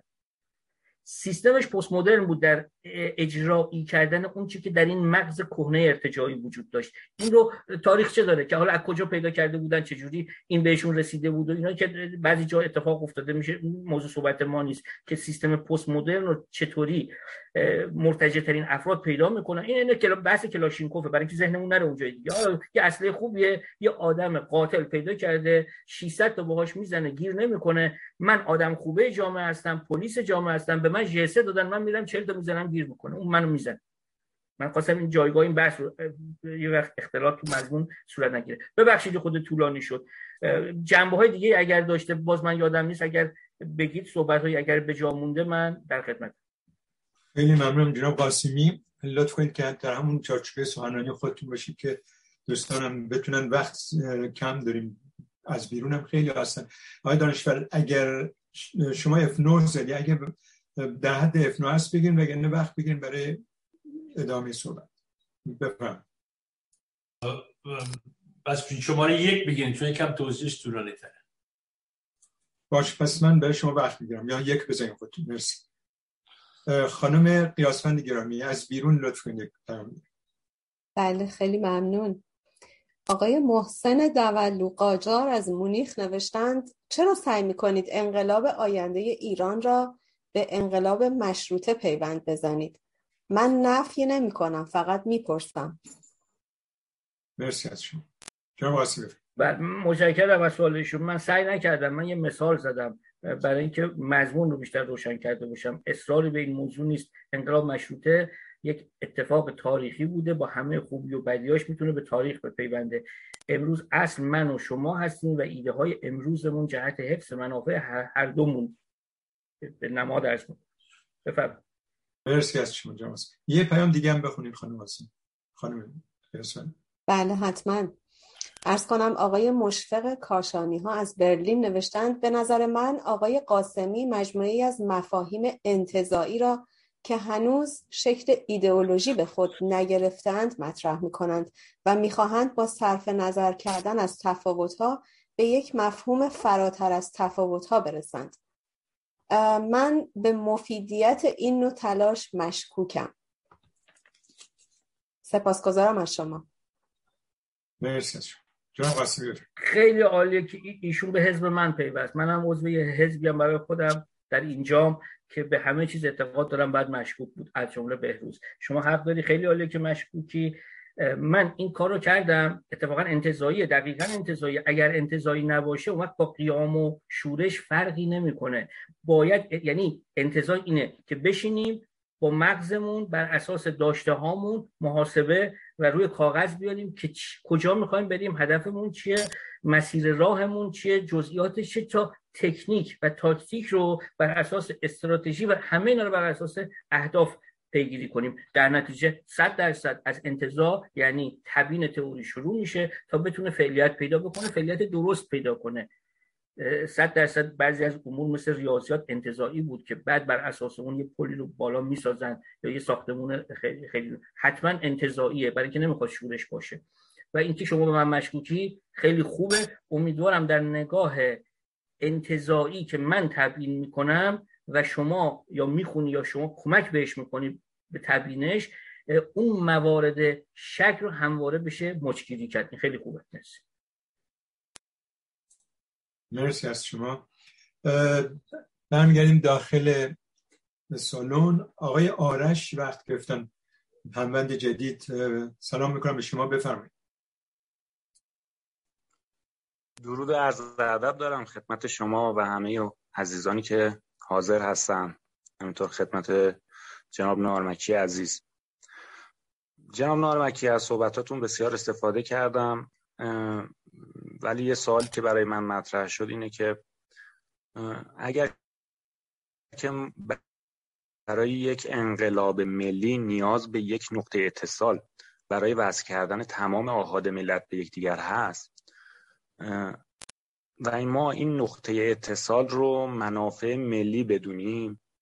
چگونه می‌تونیم با این نقطه اتصال جنبش هایی که همکنون در جای جای کشور در وجود داره مانند لورستان، چهارمحال، بختیاری، خوزستان و غیره را به همدیگر پیوند بزن سپاسگزارم. مرسی از شما. خیلی خیلی ممنونم از جناب آرش متشکرم از عنایت شما. من فکر می‌کنم هیچی با پرکاری فکر می‌کنم مضمونی نیست. چهار دهه کمونیستا اگر درستم نبودن جهان گفتمانش کمونیستی شده بود. یه ده سالی هم هست منطقه خاورمیانه متاسفانه گفتمانی مذهبی پیدا کرده در اونچه که شما دارید می‌بینید تمام کشورهای اطراف ما. این نشون دهنده ایمان اون افراد و اون کار بده با تاسف اتفاقا انقلابیگری اون بخشایش رو که همیشه میگیم یه انقلابی حتما باید منظم باشه. یه انقلابی حتما باید وفادار به هدف خودش باشه. خب هدف من و شما قرار اون هدف آدم خوبه باشه دیگه. حتما باید قانونگرا و طرفدار اخلاقی باشه که این اخلاق او رو مقید می‌کنه به اون کاری که باید انجام بده. جواب سوال شما رو من با پرکاری می‌دونم. یعنی تمامی کسایی که این باور رو دارن که ما نیازمند انجام یک تحول بنیادین ملی هستیم با شاخصهایی که گفتیم اینها باید اونقدر کار بکنن تا این ایده مثل یک نرم افزار رو ذهن تمامی کنشگران اجتماعی در ابتدا و سپس تمام آهاد ملت بنشین. مرسی. ممنون از شما. خانم خیاستان F9 زدی بفرم بله برای اینکه آقای دانشور من فکر کردم که آقای آقای نارمکی متوجه پیام آقای کاشانی ها نشدن و تصور کردن که ایشون نوشتن که من به خود آقای نارمکی مشکوکم. در حالی که ایشون گفتن من به مفیدیت این نوع تلاش مشکوکم. یعنی به اینکه این تلاش مفید باشه یا نه شک دارم. شاید بهتر بود به جای کلمه مشکوک به جای فعل مشکوکم این رو به کار می که من به مفید بودن این نوع تلاش شک دارم. با احترام به آقای کاشانی ها البته.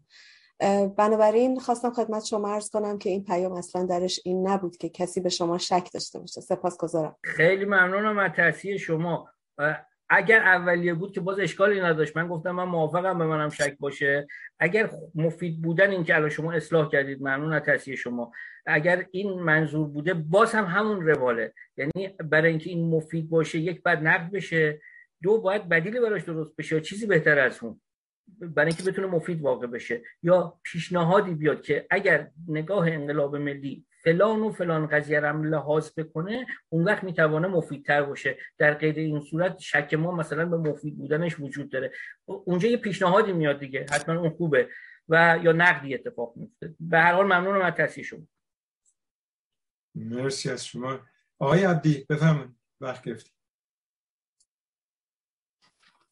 با درود و سلام خدمت عزیزان و هموندان در مهستان و گرامیان بیرون مهستان. من ضمن خوش آمدگویی به آقای هموند گرامی مهستان آقای بهروز قاسمی. که سخنران امروز ما شدن. من دنبال سخنان آقای حسن دانشور رو خواستم چند کلامی خدمتتون عرض کنم. در رابطه خود انقلاب. انقلاب از نظر من یعنی زمان بحران. انقلاب یعنی داروی کوتاه مدت. حتی انقلاب مخملیش هم حکایت از یک بحران داره از یک مریضی. این انقلاب ملی هم بر حالت کوتاه مدت است. به ویژه برای ما ایرانیان که زیر و بم مشکلات سیاسی رو چشیدیم یا موضوعات سیاسی رو. هم اسلام سیاسی هم غیر مستقیم ایدولوژی ها با گرایش های کمونیستی کمونیستان در ده ها می‌خواستن نان انقلاب بخورن. رژیم ملا هنوز هنوز که هنوز نان انقلاب می‌خورن. نکته خیلی خوبی آقای قاسمی گل اشاره کردین که که خواص رژیم های دیکتاتوری و ایدئولوژیک یکسان همه خواصشون. به نظرم میشه کلمه ضد علم و دانش رو براشون به کار برد. همینطور که نظام, طبیعی که توی جهان هست علمیه. اقتصادش علمیه سیاستش علمیه. یا حداقل در جهت علم سعی می‌کنه حرکت کنه بهترش کنه. ثابت نیست یک اصولی. با تشکر از حاصل است. مرسی از شما. بفرمایید متشکرم. باز من بله. خیلی ممنونم از لطف جناب ببینید من با این با این مثال صحبت شاید باز بتونم روشنتر بکنم. بعضی چیزا اونقدر ما رو آزار میده انقدر اذیت می‌کنه که گویی از سیستم اداری عادی دیگه خارج مقابله با اون. نیاز به یک قوانین یک سیستم اداری خیلی خیلی سفت داره. فیلم مثلا تو بعضی از این جوام همین همون 20 کشوری که بنده عرض کردم تعدی به کودک. در حد یک اصلاح نیست. در حد نیاز جامعه من اتفاقا. یعنی اونقدر تعدی به حقوق کودک عادی میشه که شما من, من, من گریم می‌گرفت. فیلم پخش می‌شد. در مورد حمایت از حیوانات که کار خوبیه. در مورد غذا دادن به سگ هایی که ولگردن. ولی آدم گریش می‌گرفت این داره تو جامعه اتفاق میفته که خانومی معمولا خانم یا آقایی بچه طفل شیرخور یا همین همین جامعه که داره این فیلم رو پخش می‌کنه اوورده تو میدون انقلاب در سرما و گرما یا تو دمای 38 و 9 درجه یا تو سرما. اونو گذاشته و باش داره گدایی می‌کنه. بعد آدما دارن رد میشن. خیلی عادی رد میشن. بعضیشون یه پولم میدن. بابا اگر اینو توی همچین جامعه که اون حساسیت رو داره به سگ و گربه نشون میده شما بذارید اصلا تصور بکنید تو بلژیک فنلاند دانمارک اتریش سوئد فقط برای چند دقیقه یه کسی یه طفلی رو بذاره کنار پیاده رو و تابلو گدایی بخواد آنن اولین اهالی همون محوطه بهش حمله ور میشن میگیرنش تا پلیس بیاد. وقتی این بیتفاوتی این درجه از بیتفاوتی یا شیوع پلشتی اتفاق میفته دیگه من, من نیازمند اصلاح نیستم نیازمند انقلاب بس فقط بحث حکومت هم نیست.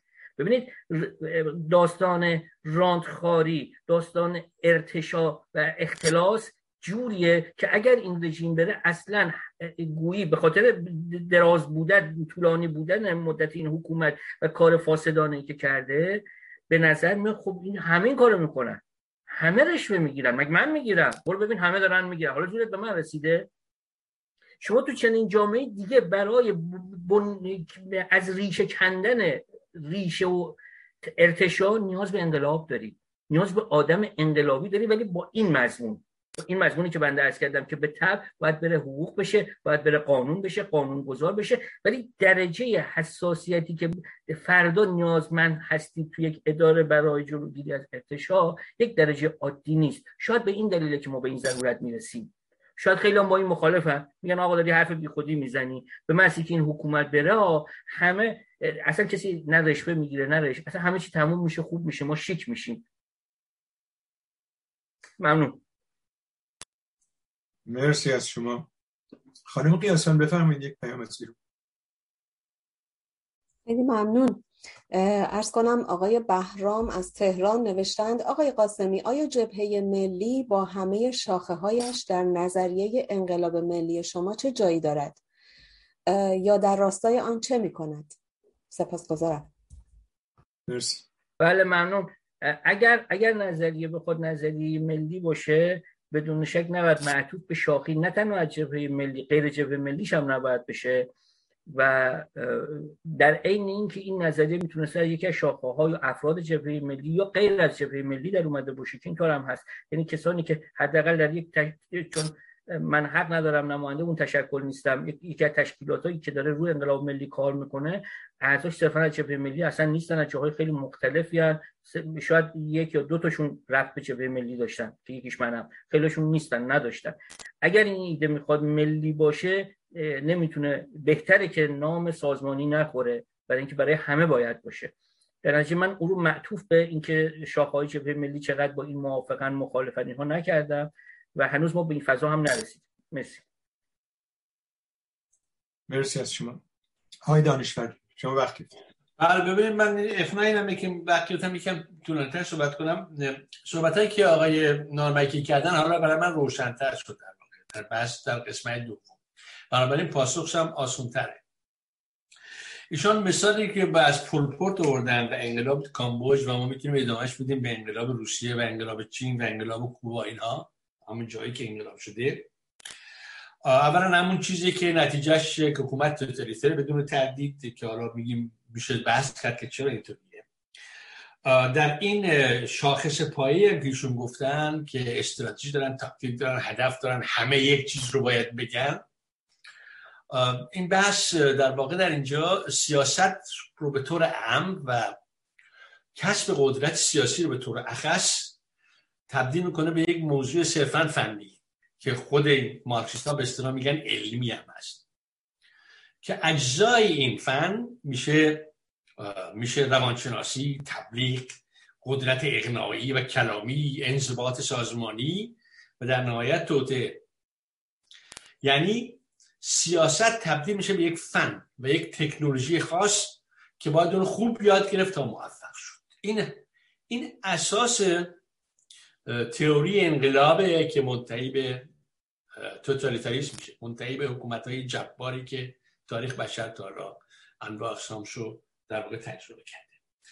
در حقیقت در اینجا چه اتفاقی میفته؟ در اینجا فردیت نفی میشه و ازبهلال میشه در منافع جمعی. یعنی الان بحثی آقای نارمکی می‌کنن همینه. یعنی حالا فهمیدم منظورش از انقلاب ملی چیه. یعنی یک منافع ملی وجود داره که فردیت های متفاوت باید خودشون رو در این منافع جمع در واقع مزمحل کنن. خب این اساس توتالیتاریسم دقیقا همینه. حالا این در دموکراسی برای که بهتر بفهمیمش در دموکراسی چه اتفاق میفته در دموکراسی اتفاق اینجوری میفته فردیت حذف نمیشه. منافع مختلف گروه های سیاسی حذف نمیشه. همین سرجا خودش هست.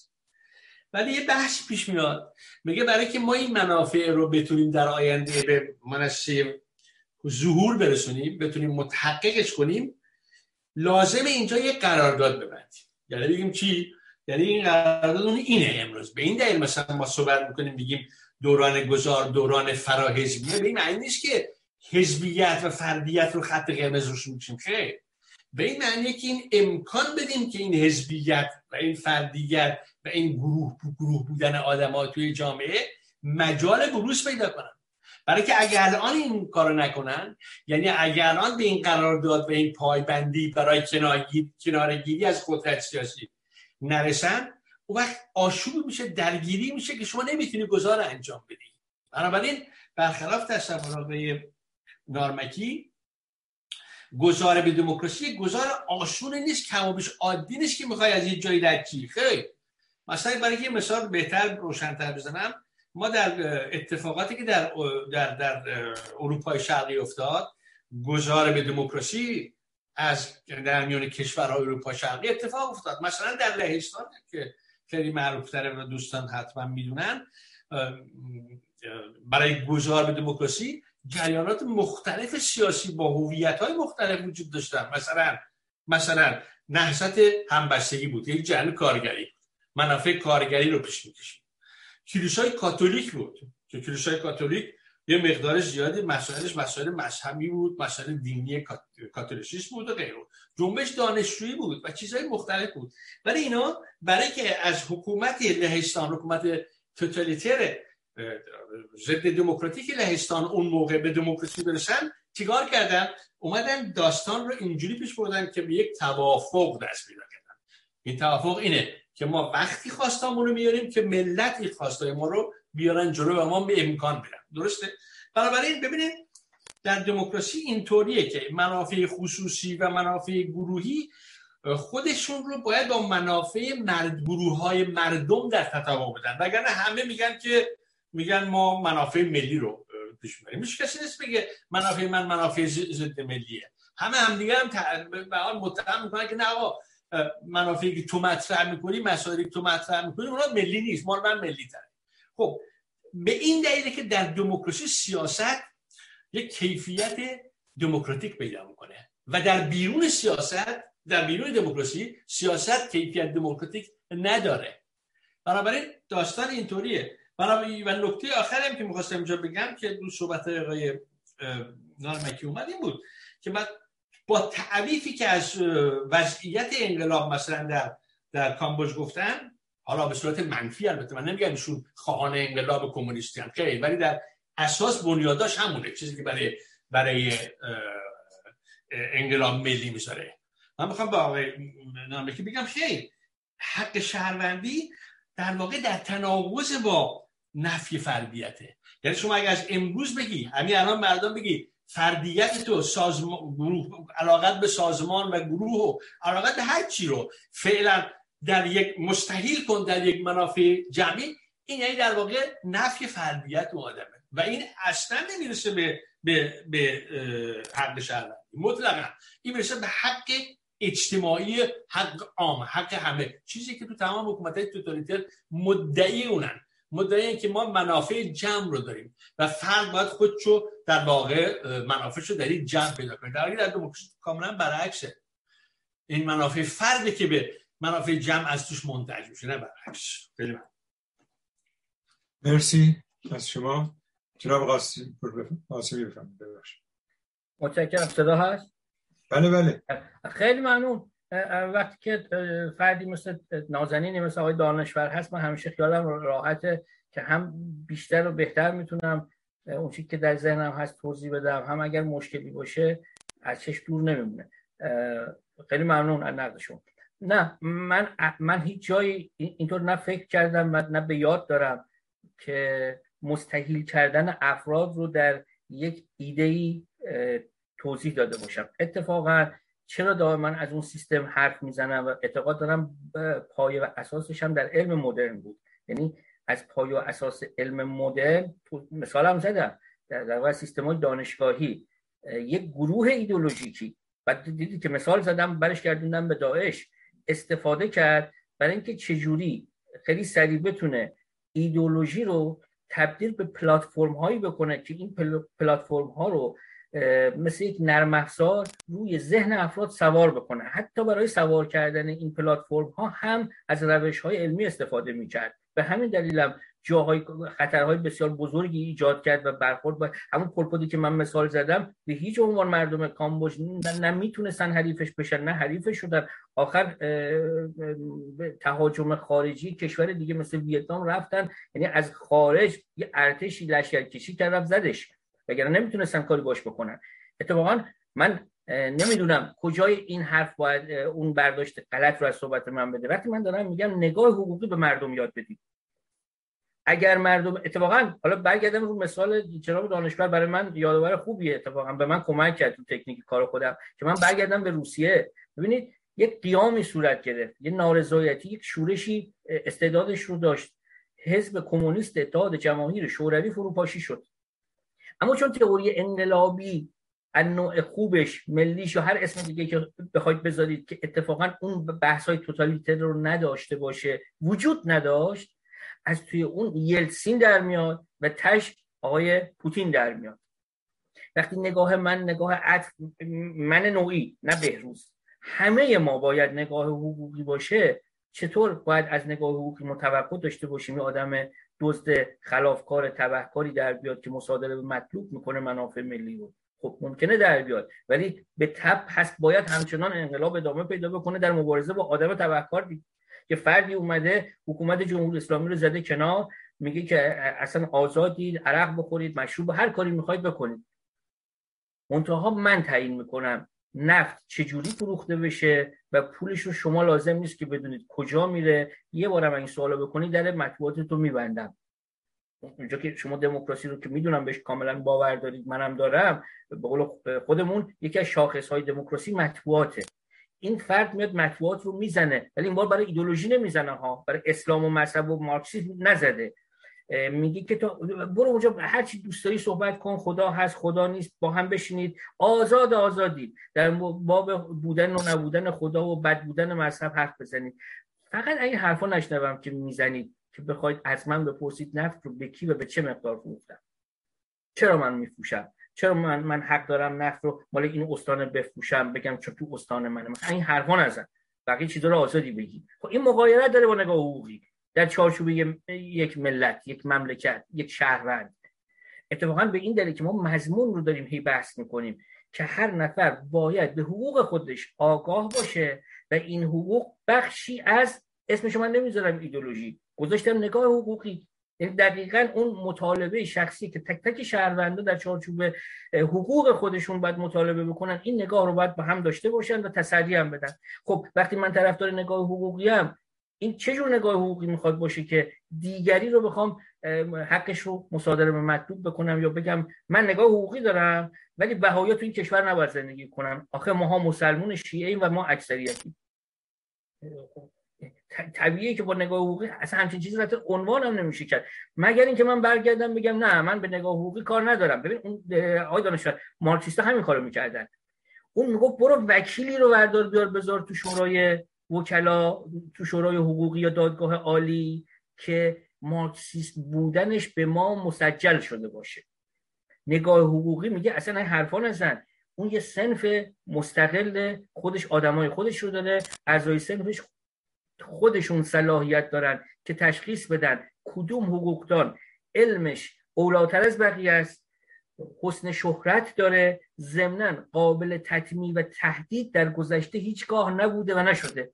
اینو اعضای اون تشخیص میدن در میون خودشون. عالمترین با بیشترین حسن شهرت و فردی که جنم, جنم مبارزه علیه تهدید و تکمیل داشته. این اونا تشخیص میدن. پس بزاعت حقوقی حالا دیگه یا خوبن یا بدن این بزاعت حقوقی این مملکته. نگاه حقوقی اینو به من میگه و همینقدر من حق میده. بیشتر به من حق نمیده. اگر ایدولوژیکی شد میگم نه نه نه. وکیلی خوبه که نگاهش به پادشاه هخامنشی من می‌خوام این مثال رو بزنم. چون نری تو مارکسیسم و مذهب چون شما گفتی درست هم گفتی اینها هم هستن که ایدولوژی می‌سازن.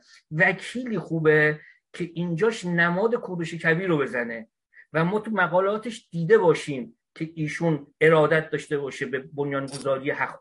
این ایدولوژیکه این دیگه نگاه حقوقی نیست. این نگاه شهروندی نیست. این داره تعیین ایدولوژی می‌کنه افراد رو بر مبنای ایدولوژی حزب گروه یا شخص خودش می‌خواد سنجش بکنه. اینجاست که کار خراب شده. در نتیجه اتفاقا اون سیستم رو من باز مثال زدم حتی. گفتم مثل کلاشینکوف آ ضد انقلاب داره ما رو با اسلحه می‌زنه. یه کسی می‌خواد سر من کلاه بذاره که به من بگه ببین هیچ وقت دست به اسلحه نزن نجسه میگم چرا؟ میگه آخه تو نگاه کن تمام ایدولوژی های دنیا توتالیترهای جهان با اسلحه آدم رو سرکوب می‌کنن. تو هم اگه بخوای با از اسلحه استفاده کنی برای ساقط کردن اونا چه فرقی با اونا داری؟ این کلاهبرداری فکری میشه اگر کسی نمیگم شما اگر کسی بیاد به من بگه. بس خیلی ساده است. حاکمیت ملی در این کشور نقص شد این حاکمیت باید برگرد تاریخ چهار دهه اخیر نشون میده جز یک اراده و تصمیم بسیار سفت و سخت انقلابی معطوف به اونچه که توضیح دادیم که اسمش گذاشتیم ملی حقوق شهروندی جز یک نگاه سفت قاطع انقلابی این حاکمیت نقص شده ملی رو نمی‌توانه برگردونه به حاکمیت ملت. ممنون از شما. خانم قیاسان بفهمید یک پیام از بیرون. مرسی. آقای من اگه اجازه بدید آقای دانشور دو تا پیام می‌خونم. یکیش یک پیام هست که سوالی درش نیست و دومی اندکی متفاوته. خواهش خیلی ممنون. آقای مصطفی از تبریز نوشتن من خوشحالم که بالاخره یک نفر در مهستان جوش آورد و حق این بیشرف ها رو در کف دستشان گذاشت. یاشاسین بهروز جان قاسمی. و اما آقای هوشنگ مستشار از انگلستان نوشتند اگر ملی به معنی شراکت ملت باشد انقلاب 57 هم یک انقلاب ملی بود و اکثریت ملت در آن شرکت داشتند. در نتیجه تنها ملی بودن نمی‌تواند مشخصات انقلاب آینده ایران را روشن کند. مهم ویژگی های یک انقلاب است که خانم سارا آن را در صفات سکولار و دموکرات مطرح کردند. مبادا که اصطلاح انقلاب ملی پوشاننده انقلاب سکولار دموکرات شود. امیدوارم واضح بوده باشه پیام آقای نارمکی. بله بله بله من واضح بوده یه مقدارش من همچنان خب این طبیعیه. وقتی که چیزی شروع می‌کنه به توضیح داده شدن برای تازگی طبیعی مقدارش اینطوری باشه. من اول اون تعریف اول بگم خیر خب من مخالفم. به هیچ عنوان اینکه همه ملت آمدن گفتن ما جمهوری اسلامی می‌خواهیم یا اگر فردا بیاین بگوین که ما مثلا امروز در طالبان در افغانستان فرض می‌کنیم. فرض می‌کنیم اکثریت مطلق مردم افغانستان بیان بگن ما حکومت طالبان می‌خوام. شما به میگی ملی؟ این تئوری با هم مشکل داریم. اصلا اینطوری نیست. این به هیچ, به هیچ عنوان چنین چیزی ملی نیست. ایدولوژیکیه که من گفتم این مثل خلط مبحث بحث گفتگو گفتمان میمونه. یا خرد جمعی با آراء جمعی اشتباه میشه. این ممکنه آراء جمعی ملتی اون باشه ولی اون خرد جمعی نیست. اکثریت بیان بگن که ما اینو می‌خوایم. نه به هیچ عنوان. اون نقض حقوق شهروندی توسط اکثریت بوده. تازه اگر فرض کنیم اون اکثریت درست اون آرا درست شمارش شده باشه نقض حقوق شهروندی اتفاقا حقوق ملی توسط اون ایده بوده. فرق هم اینجا نمی‌کنه. اون ایده در کسرت باشه یا در قلت باشه. در بخش دومی که گفتن بله. صد درصدی که اون شاخص ها همون که شما گفتید ما مفصل براش توضیح دادیم و اتفاقا من اصرارم بینه.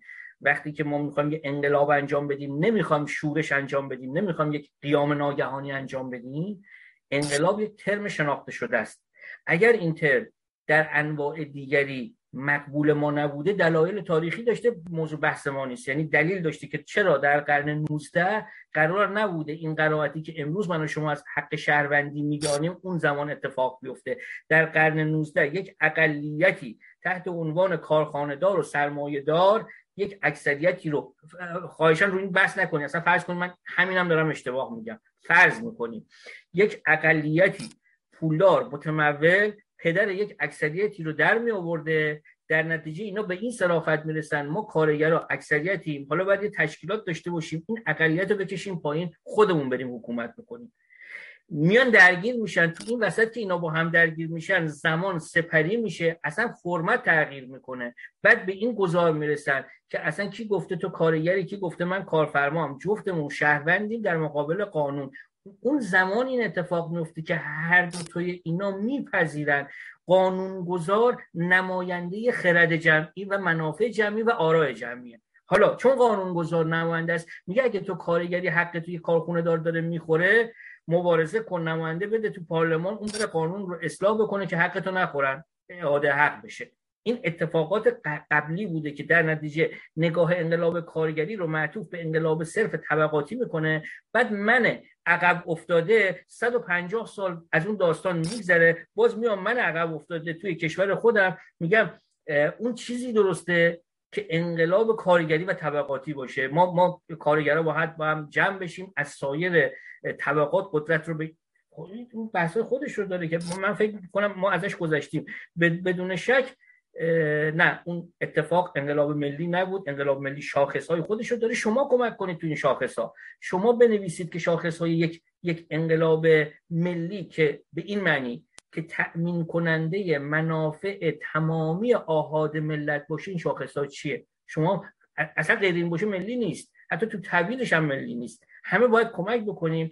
چرا باید کمک کنیم؟ یک متفاوت از شورش کور باشیم دو اگر رژیم چنج اتفاق افتاد ما تجربه تلخ روس ها رو پیدا نکنیم. مجددا گیر یک پوتین دست چندم نیفتیم. فقط با این امید که رژیم ایدولوژیک اسلامی طالبانی منقرض شده از من تمام. مرسی از شما. آقای شهرام عباس رو بفرم ممنونم جام دانشور درود میگم خدمت همه دوستان. خسته نباشن جناب نارمکی و همه دوستان. خدمتون ارز کنم که هرچی که بهروز جان مثال می‌زنه توی توضیحاتش من فکر می‌کنم یه مقدار حساسیت ها بیشتر میشه و سوال ها بیشتر ایجاد میشه. بهروز جان نمی‌دونم چرا این واژه رو شما انتخاب کردی. حالا احتمالا حالا شما که گفتی یه نظریه است. من نمی‌دونم که نظریه شخص خودته یا اینکه با احتمالا دوستانی که با شما هم نظرن هم سو هستن. حالا بخشی از گروهی سازمانی حزبی نمی‌دونم. حالا احتمالا شما توضیح بیشتر می‌دید. ولی اولا که مردم ایران یعنی تا اونجایی که من برخورد کردم و توی صحبت ها و کامنت ها و اینا آدم بهش برخورد می‌کنه اولا نسبت به این کلمه انقلاب خیلی حساس شدن. فقط به خاطر اینکه میگن ما یه بار انقلاب کردیم برای هفت پشتمون بسه.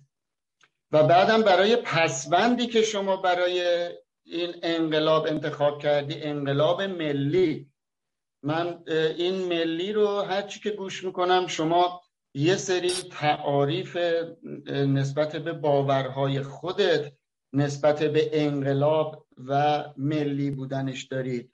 که من فکر می‌کنم مثلا شما توی صحبتات از باور همگانی صحبت کردی و این کلمه همه رو چند بار استفاده کردی که من همش در نظرم میاد. باز دوباره داره اون مسئله همه با هم داره شروع میشه که شما میگید همه باید این انقلاب این باور و این چیزی که ما بهش میگیم ملی رو باید به این رسیده باشن و این باور رو داشته باشن.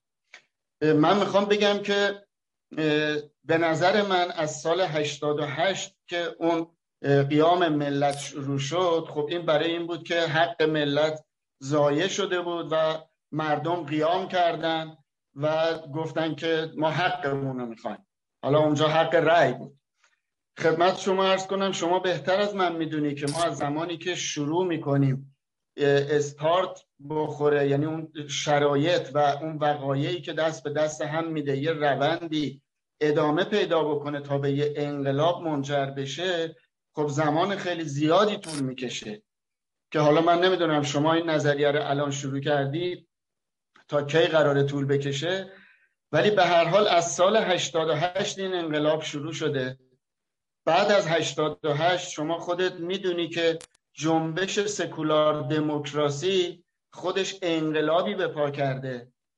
و بعد از اون شما همین مهستان خودمون که خود شما یکی از عضوهای پروپا قرص اینجا هستی و یک عضو خیلی فعال مهستان هستی و من می‌دونم که باور داری به مفادش به اساسنامش به تمام اون میثاقنامه و اون همه چیزهایی که قبول کردی که عضو مهستان شدی خود مهستان از تقریبا چهار پنج سال پیش یه انقلابی رو شروع کرده آغاز کرده.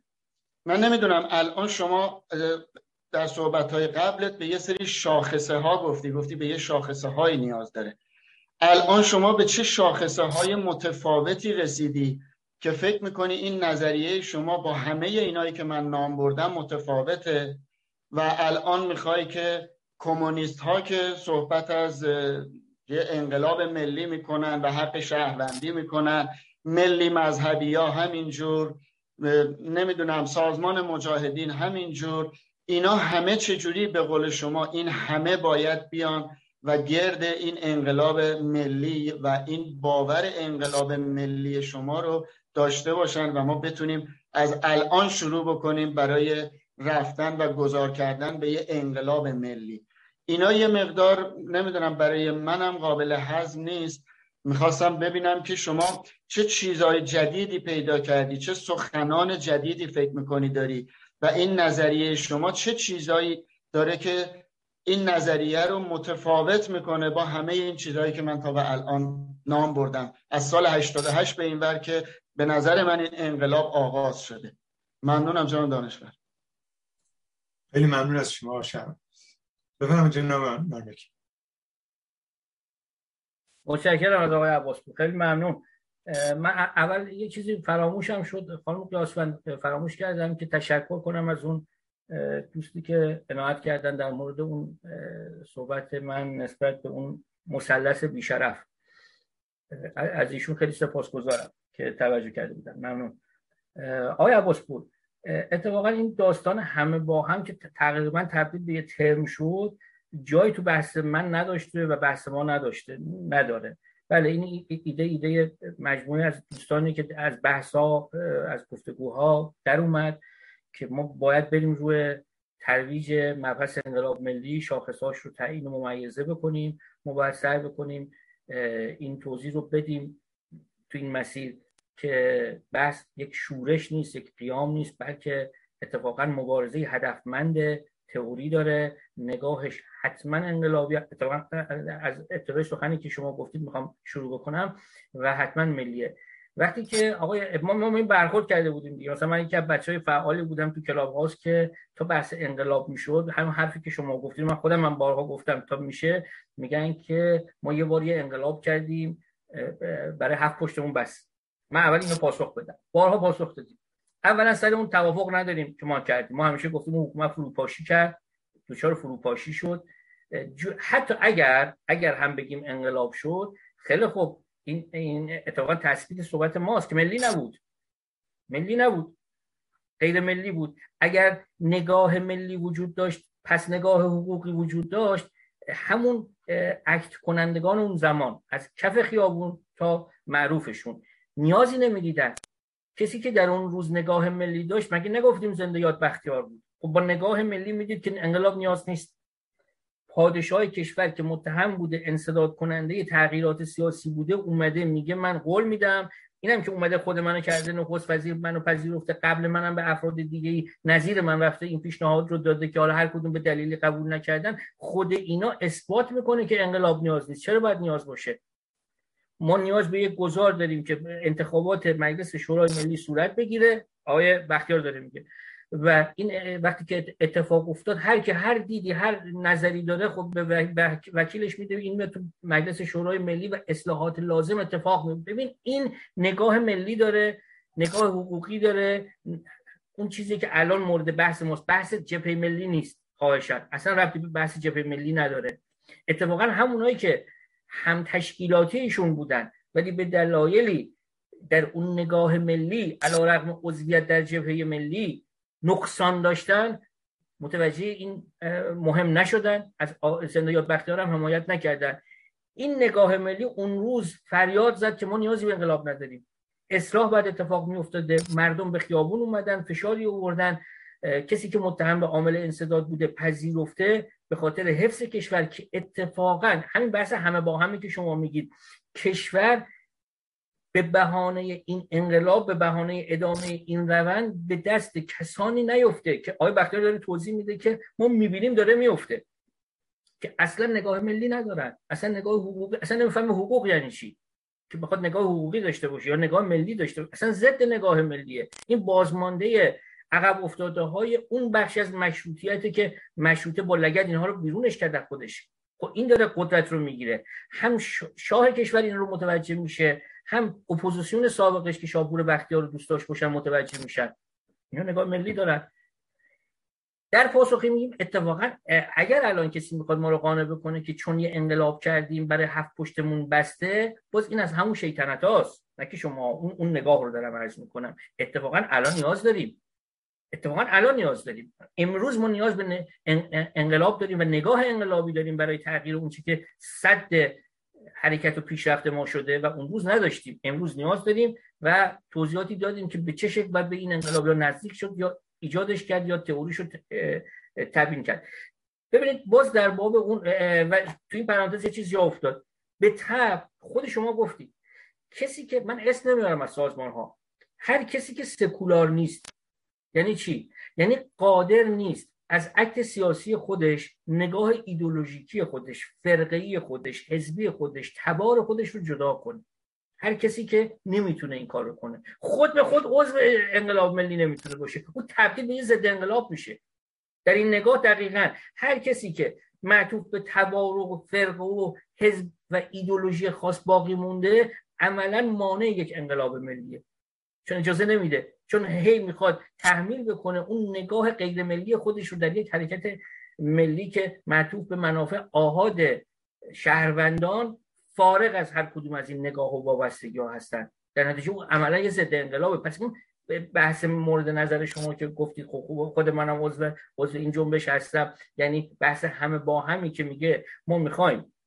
همه تلاش ما اصلا برای همین بود. شهرام جان ما می‌خوایم رژیم کنونی رو به زیر بکشیم حالا چون می‌خوایم به زیر بکشیم اگه یکی گفت که من بخشی از کشور رو فکر می‌کنم اکثریت توش دارم و چون فلان تبار رو دارم این به من می‌رسه بهش میگیم باشه تو هم بیا. حالا بعدا که به زیر کشیدیم با هم مذاکره می‌کنیم. چند تا از شهر مال شما نه؟ اون یکی که یه ایدولوژی خاص دینی داره میگیم تو هم بیا فلان اینو به اتفاقا این نگاه داره میگه ملی انقلاب ملی یعنی این نوع نگاه ضد انقلابی توش. چون کسی که همین الان داره حکومت می‌کنه دقیقا این نگاه ضد انقلابی رو داره. دقیقا داره منافع خانوادگی حقیق خودش رو مثل بیت رهبری. آقای حسن عباسی خیلی باهوشه. او خوب می‌فهمه داره تو کشور چه اتفاقی میفته درجه وابستگی آقای خامنه ای رو خوب می‌فهمه. هم حسن رحیم پور از قدی خوب می‌فهمه هم سعید قاسمی همشون خوب می‌فهمن. اتفاقا بچهای زرنگ به قول خودشون بچه زرنگن. خوب می‌فهمن. منافع شخصی خود حقیقش همون که انقدر علاقه دارن که هر روز هر هفته شده یه سفره خانم حاج خانم بندازه که پوزشو بدن این پوزه نمی‌ذاره. این اومده قاطی کرده. حالا در مثال در ابعاد بزرگش نگاه ایدولوژیکی اجازه نمیده.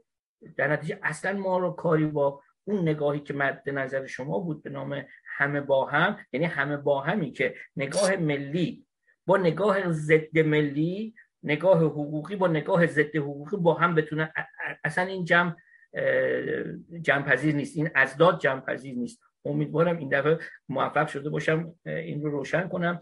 مباحث سکولاریسم دموکراسی تمام اینها وقتی که لحاظ میشه ازش اتفاقا یک بحثی رو در میاره که بحث اتفاقا حقوق فرد حقوق شهرونده به همین دلیل من در واکنش به صحبت جناب دانشور عزیز توضیح دادم.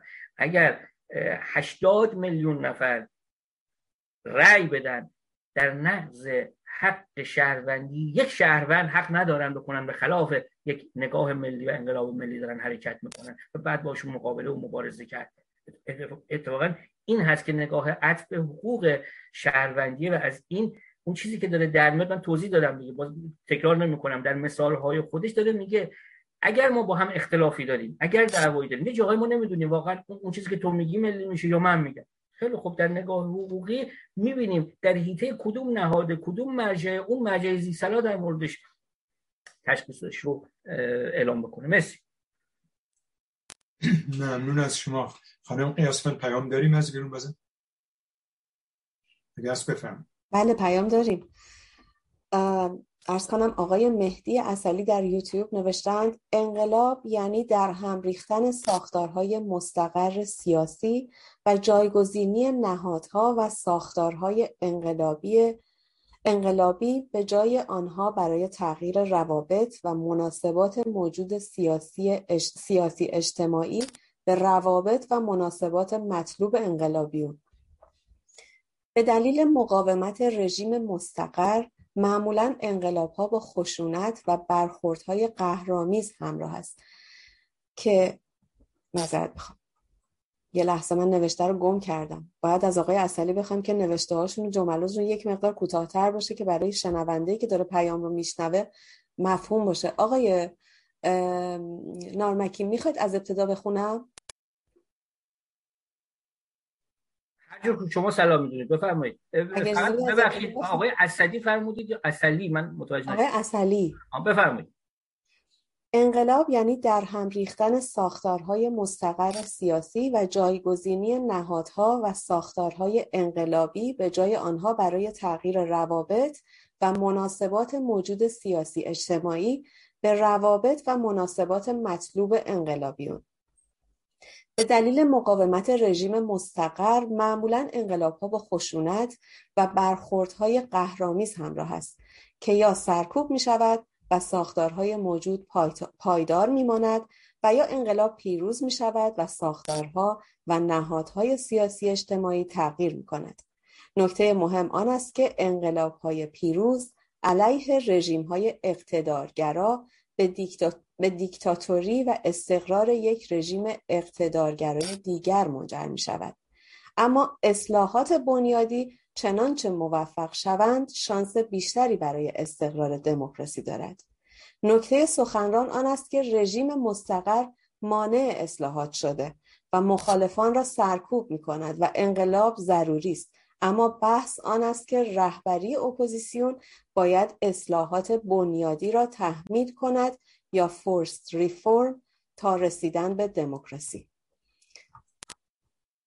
از آقای اصلی من عذرخواهی می‌کنم اگر که جمله رو اشتباه خونده باشم. سپاسگزارم.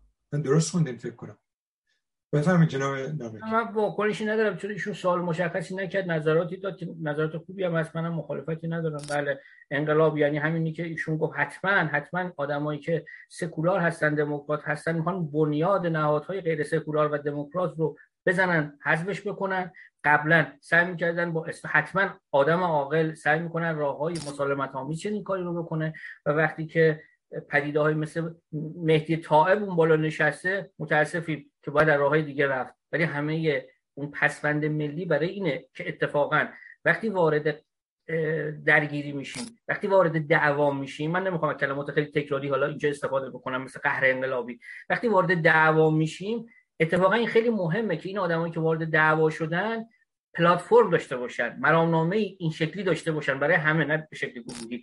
یک ایده های معینی دارن همه اینا که اومدن توی این دعوا برای اینکه از این به بعد ایدولوژی حاکم نباشه. مثال تموم شد. و حرفشون درسته. بله برای چنین تغییر اومدن. ایشون خودشون هم توضیح دادن که متاسفانه دارن مقاومت می‌کنن از این تغییر به شکل مسالمت آمیز. در نتیجه به طور اجتناب ناپذیر کار به دعوا می‌کشه. ما متاسفیم.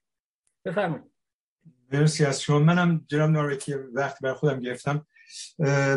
یه دو نکته کوچیکی می‌خواستم به فکرم رسید اینجا یادداشت کردم عرض کنم و بعدش یک پرسشی دارم از شما. تو صحبتاتون شما یه جا شنیدم که گفتین سازمان ها و نادا عین هم فکر کنن که برای من باز نشد که منظورتون چیه. یکم. دوم شما با مثالی که به چند تا از مورای مهم رژیم مثل عباسی قاسمی یا رین و امثالم اسم بردین. خب اینها مورایی هستن که مربوط میشن به یک نظام توتالیتر که شما ازش نظام لومپنی لومپنها و خلافکارها اسم بردین. به حال در لومپنی در نظام های توتالیتر حتی در آلمان لومپنها ارتش هیتلر تشکیل می‌دادن فاشیستا تشکیل می‌دادن. این دو نکته.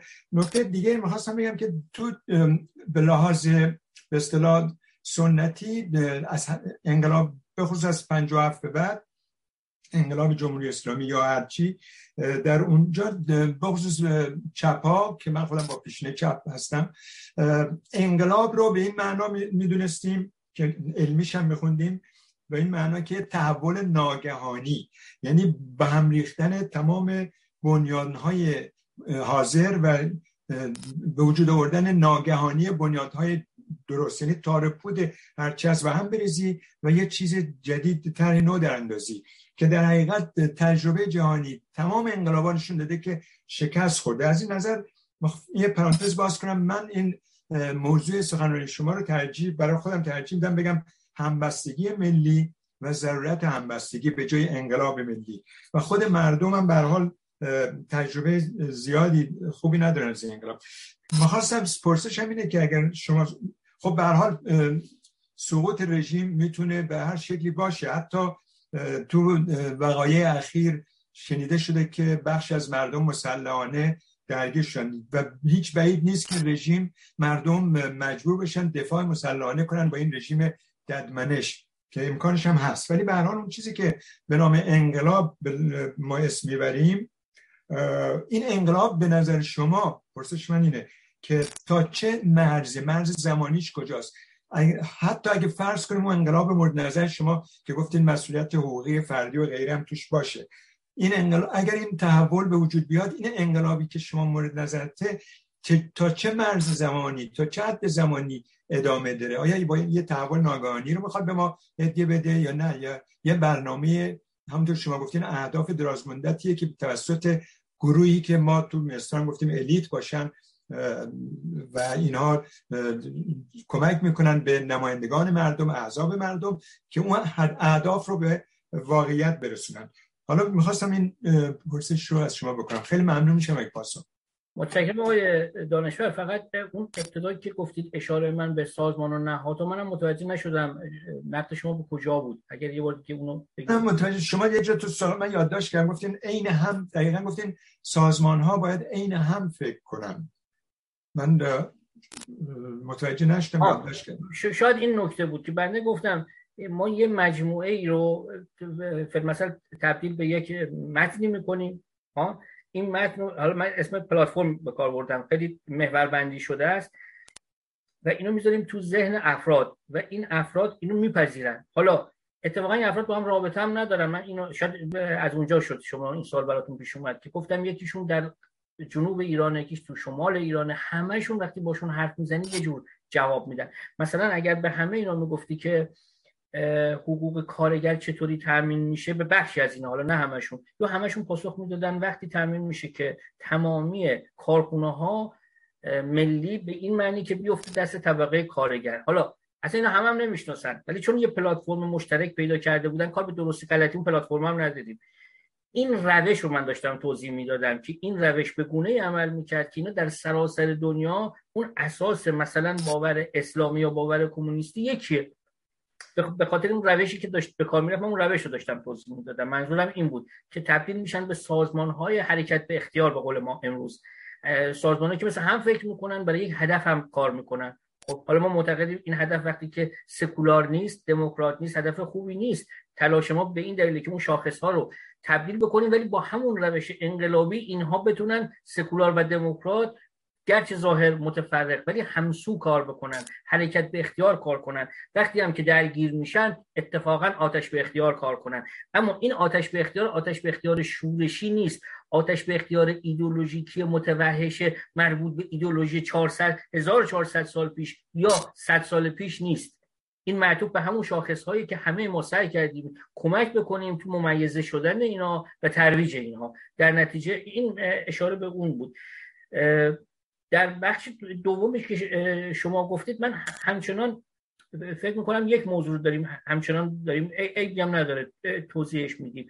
ببینید اون ایده خوبه که مال آدم خوباست وقتی که نش پیدا می‌کنه حالا باید با یک روشی بره جلو. که این روش بتونه کار کنه.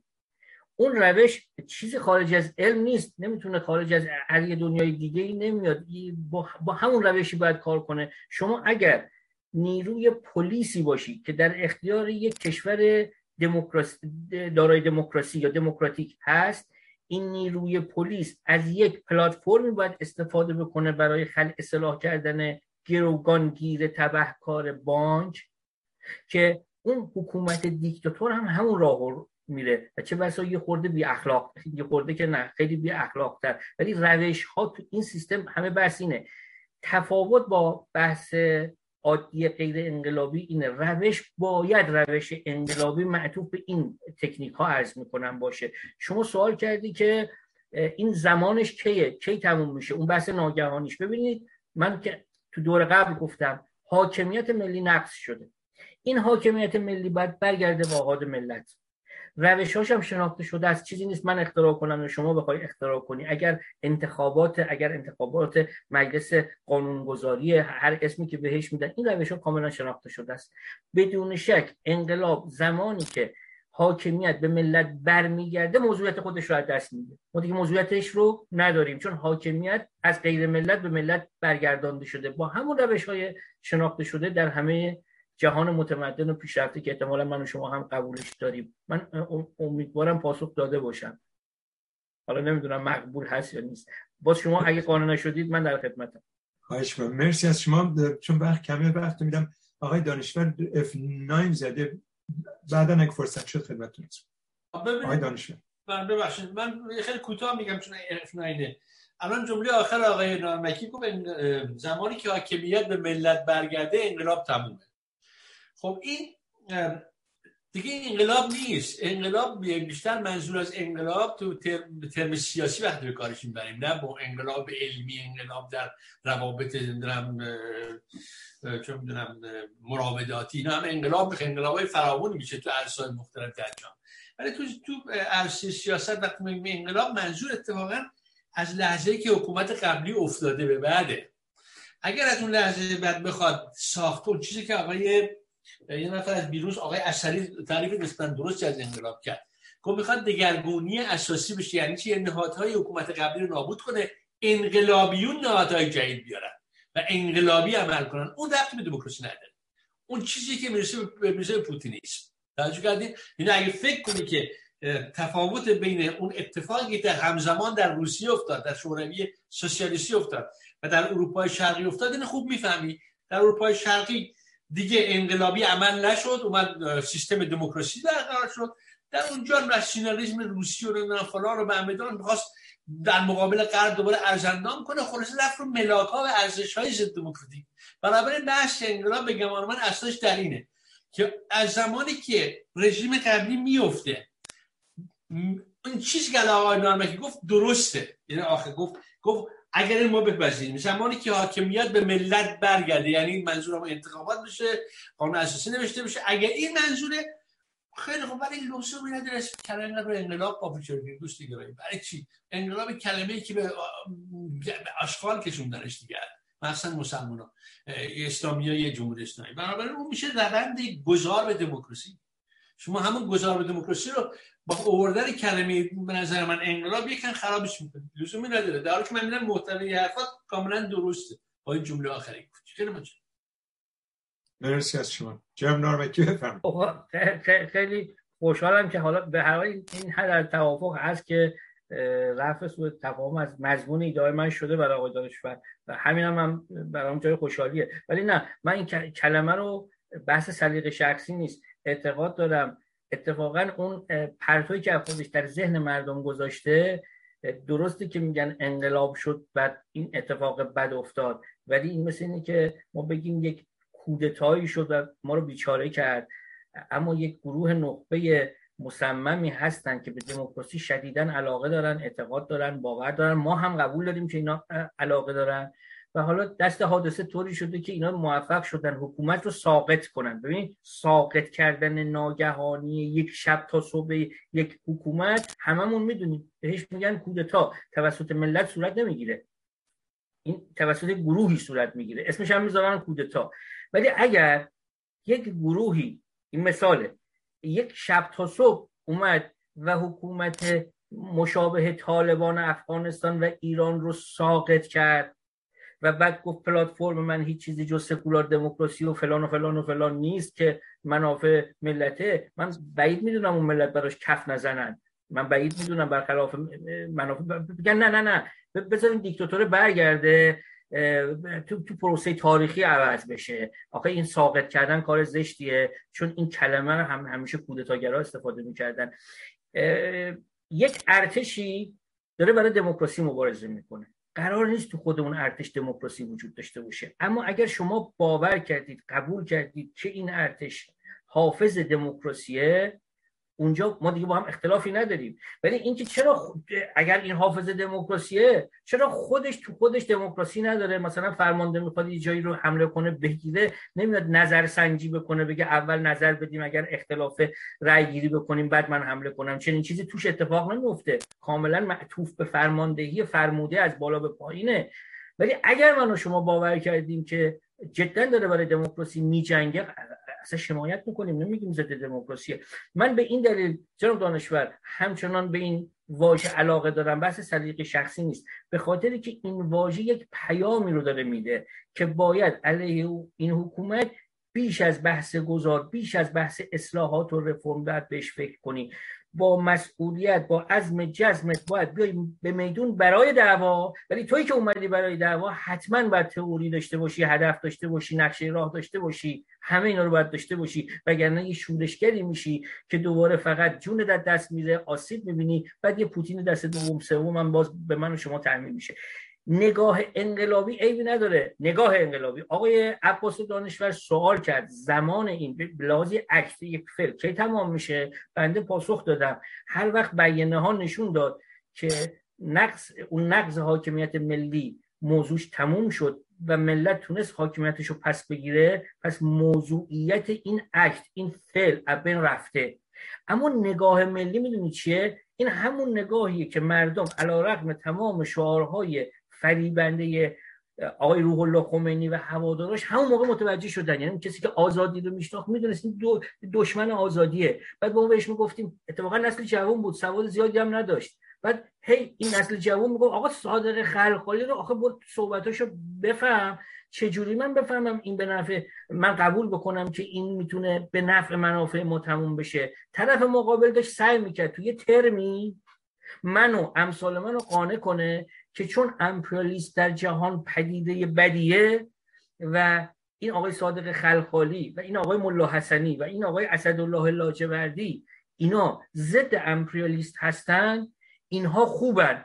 خب تو کت ما نمیرن. چرا؟ چون ما اون شاخص رو یاد گرفته بودیم تربیت شده بودیم که صادق خلخالی همین حرف زدنش همین کارهایی که داره می‌کنه صحبتهایی که می‌کنه از این آدم متلقی نمی‌تونه در بیاد. نیازی هم نیست من بحث های خیلی خیلی پیچیده ترمیک رو بشناسم. من دارم می‌بینم که این هم خصلت های لومپن رو داره هم جنایتکاره. پس من وام میسم اتفاقا چون نگاه اونجا نمیگم نگاه انقلابی نگاه ملی یا نگاه شهروندی یا نگاه انسانی رو در ما بود کشته نشده بود ما این نگاه داشتیم ما وایسادیم باش جنگیدیم. بعد امکان تاریخی پیش ما نبود. آقای, فل... آقای اینجا هستن آقای نوری علایی نبود که بیاد حزب سکولار دموکراسی درست بکنه بگه اگه مجاهدین خلق هست فدایی هست حزب توده هست حزب رنجبر هست ضمن حزب سکولار دموکراسی هم هست. همچی چیزی نبود. این بچه ها وقتی دیدن این با اون مخالفت داره می‌کنه به او پناه بردن برای اینکه جلوی اون پدیده رو بگیرن. اون همه هم تلفات دادن. حالا نتیجه نگاه ملی نگاه انقلاب ملی وقتی در من هست اگر فردا بهروز نارمکی فرض قدرت رو گرفت اما تمام شاخصه های ملی رو نقض کرد آقای حسن و عباس دانشور که نگاه انقلاب ملی دارن باز دعوا رو ادامه میدن با بهروز. دل نمی‌کنن. میگن درسته که تو داری این حرفا رو زدی و می‌زدی ولی به حرفای اون روز تو اون اتاق یادت وفادار نیستی. تو نقص کردی اون حرفا رو. ما همچنان اون بر اساس اون نگاه انقلابی ادامه میدیم مبارزه رو با تو. ببخشید. یه میکروفون یک بلنگو یکی رو بود چیزی نیست. در, من فقط اینو ببندم. در نتیجه بله. از اون بابت می‌تونه اون زمان تموم شه. اما این خیلی خوبه که نگاه انقلابی ملی در میون آدم ها باشه تا اتفاقا زمانت بکنه اون حکومت جدیدی هم که میاد بنا به دلایل یا روش های باز با توطعه نخواد. این چیزی بشه که امروز در هشت از جمهوری سابق شوروی به این شما دارید می‌بینید. ممنون. مرسی ممنون از شما. خانم قیاسفن یه پیام از بیرون لطفا. خیلی ممنون. خانم سهیلا شه سواری از فرانسه نوشتند پرسش من از آقای قاسمی آن است که عباسی و خامنه ای و خمینی هم جزء ملت ایران محسوب می شوند یا نه. ممنونم. خیلی ممنون. صد درصد بله. صد درصد اونا خودشون هم شهروند ندونن. از نظر من این دیگه من دارم میگم. از نظر من صد درصد شهروندان ما هستند که ما اعتقاد داریم شهروندان مجرم ما هستند جرمشون رو به عینه دیدیم. اتفاقا تو همین قانون اساسی همین ها هم یه چیزی وجود داره به نام جرم مشهود. اینا جرم مشهود می‌کنن. یه توضیح هم خواستم بدم حالا که صحبت این مثلث بیشرف شد من خیلی شعار بیشرف رو دوستان این تیکه من فکر می‌کنم کل اون بحثا که داشتیم می‌کردیم برای من قشنگتره. شعار بیشرف رو خیلی بیشتر دوست میدارم تا مرگ. می‌دونی چرا؟ وقتی به نفر میگی مرگ یا حتی فوش رکیب بهش میدی میگه داره به من فوش میده. خیلی بهش یا بر نمی‌خوره یا سعی نمی‌کنه خلاف اون رو ثابت کنه. ولی نمی‌دونم چرا. تو فرهنگ ما این خوبی هست. وقتی به این نفر فوش رکیک نمیدی مرگم نمیگی میگی تو بیشرفی. انگار واقعا این انگشت تونستی بکنی تو وجدانش و واقعا واسه و بخواد یا از خودش دفاع بکنه یا قصد بکنه تو رو حذف بکنه. این قصد به حذف من اگر بهش میگم بیشرف به خاطر اینه که واقعا این به هدف می‌خوره. من خیلی دوست دارم مردم اگر یه جایی میرن به جای مرگ بر خامنه ای اطلاق بیشرف رو بکنن. این بیشرف ممکنه سوال من بشه تو آقا چرا خامنه ای رو نگفتی؟ اون سه نفر رو گفتی. اینم می‌خواستم یه توضیح کوچیکی اگر وقت خیلی سریع من عرض کنم آقای دانشور که به من اجازه بدید. امثال علی خامنه ای زیادن. آدولف هیتلر استالین تمام اینها بودن. کسانی که اجازه بیشرافتی و تأمین و حاکمیت بیشرافتی رو در عرصه یک ملت به وجود میارن امثال اون سه نفرن که من اتفاقا انتخاب کردم. این سه نفر در تقسیم کار به شکل نمادین ارز می‌کنم در جایگاه هایی که هستن اینها باعث میشن. بگن آقای علی خامنه یک پیرمردیه حتی وقتی هم جوون بود می‌تونه هر نوع فکر مزخرفی داشته باشه. اون فکر مزخرف وقتی تحقق پیدا می‌کنه که بیشرافتی امثال سعید قاسمی در حوزه میدانی بیشرافتی امثال حسن عباسی در حوزه استراتژی و بیشرافتی آقای حسن رحیمپور قدی در حوزه فرموله کردن و تئوری پرداختن و تئوری سازی به وجود بیاد. اون موقع است که حکومت بیشرفان محقق میشه. وگرنه اینها زیادن. من ممکنه حرفای خیلی خیلی مزخرف انتظایی تو ذهنم باشه. اون سه نفر می‌تونن باعث اجرایی شدن حرفای مزخرف من بشن. نه خود من. ببخشید. اینجا رو خارج شدیم از بحث. خواهش خیلی ممنون از شما. جناب عبدی شما دوباره وقت گرفتی بفرمایید. با درود سلام دوباره. سعی می‌کنم خبرنگارانه خدمتتون چند جمله عرض کنم. در ادامه سخنم با آقای در ادامه سخن آقای عباس دانشور که تعریف انقلاب رو فقط نقطه جوش نامیدن. همین حساب تعریف رو من اگه در نظر بگیرم نقاط جوش که ما تو این سالها داشتیم مثل سال 60 مثل سال 67 به سال 88 96 97 98 400 و 401 در ادامه داره ادامه پیدا می‌کنه. به نظرم آقای قاسمی گل باید تو اندیشه تو همون نقطه جوش به نظر باید تمرکز داشته باشن. چه کمی چه کیفی چه زمانی.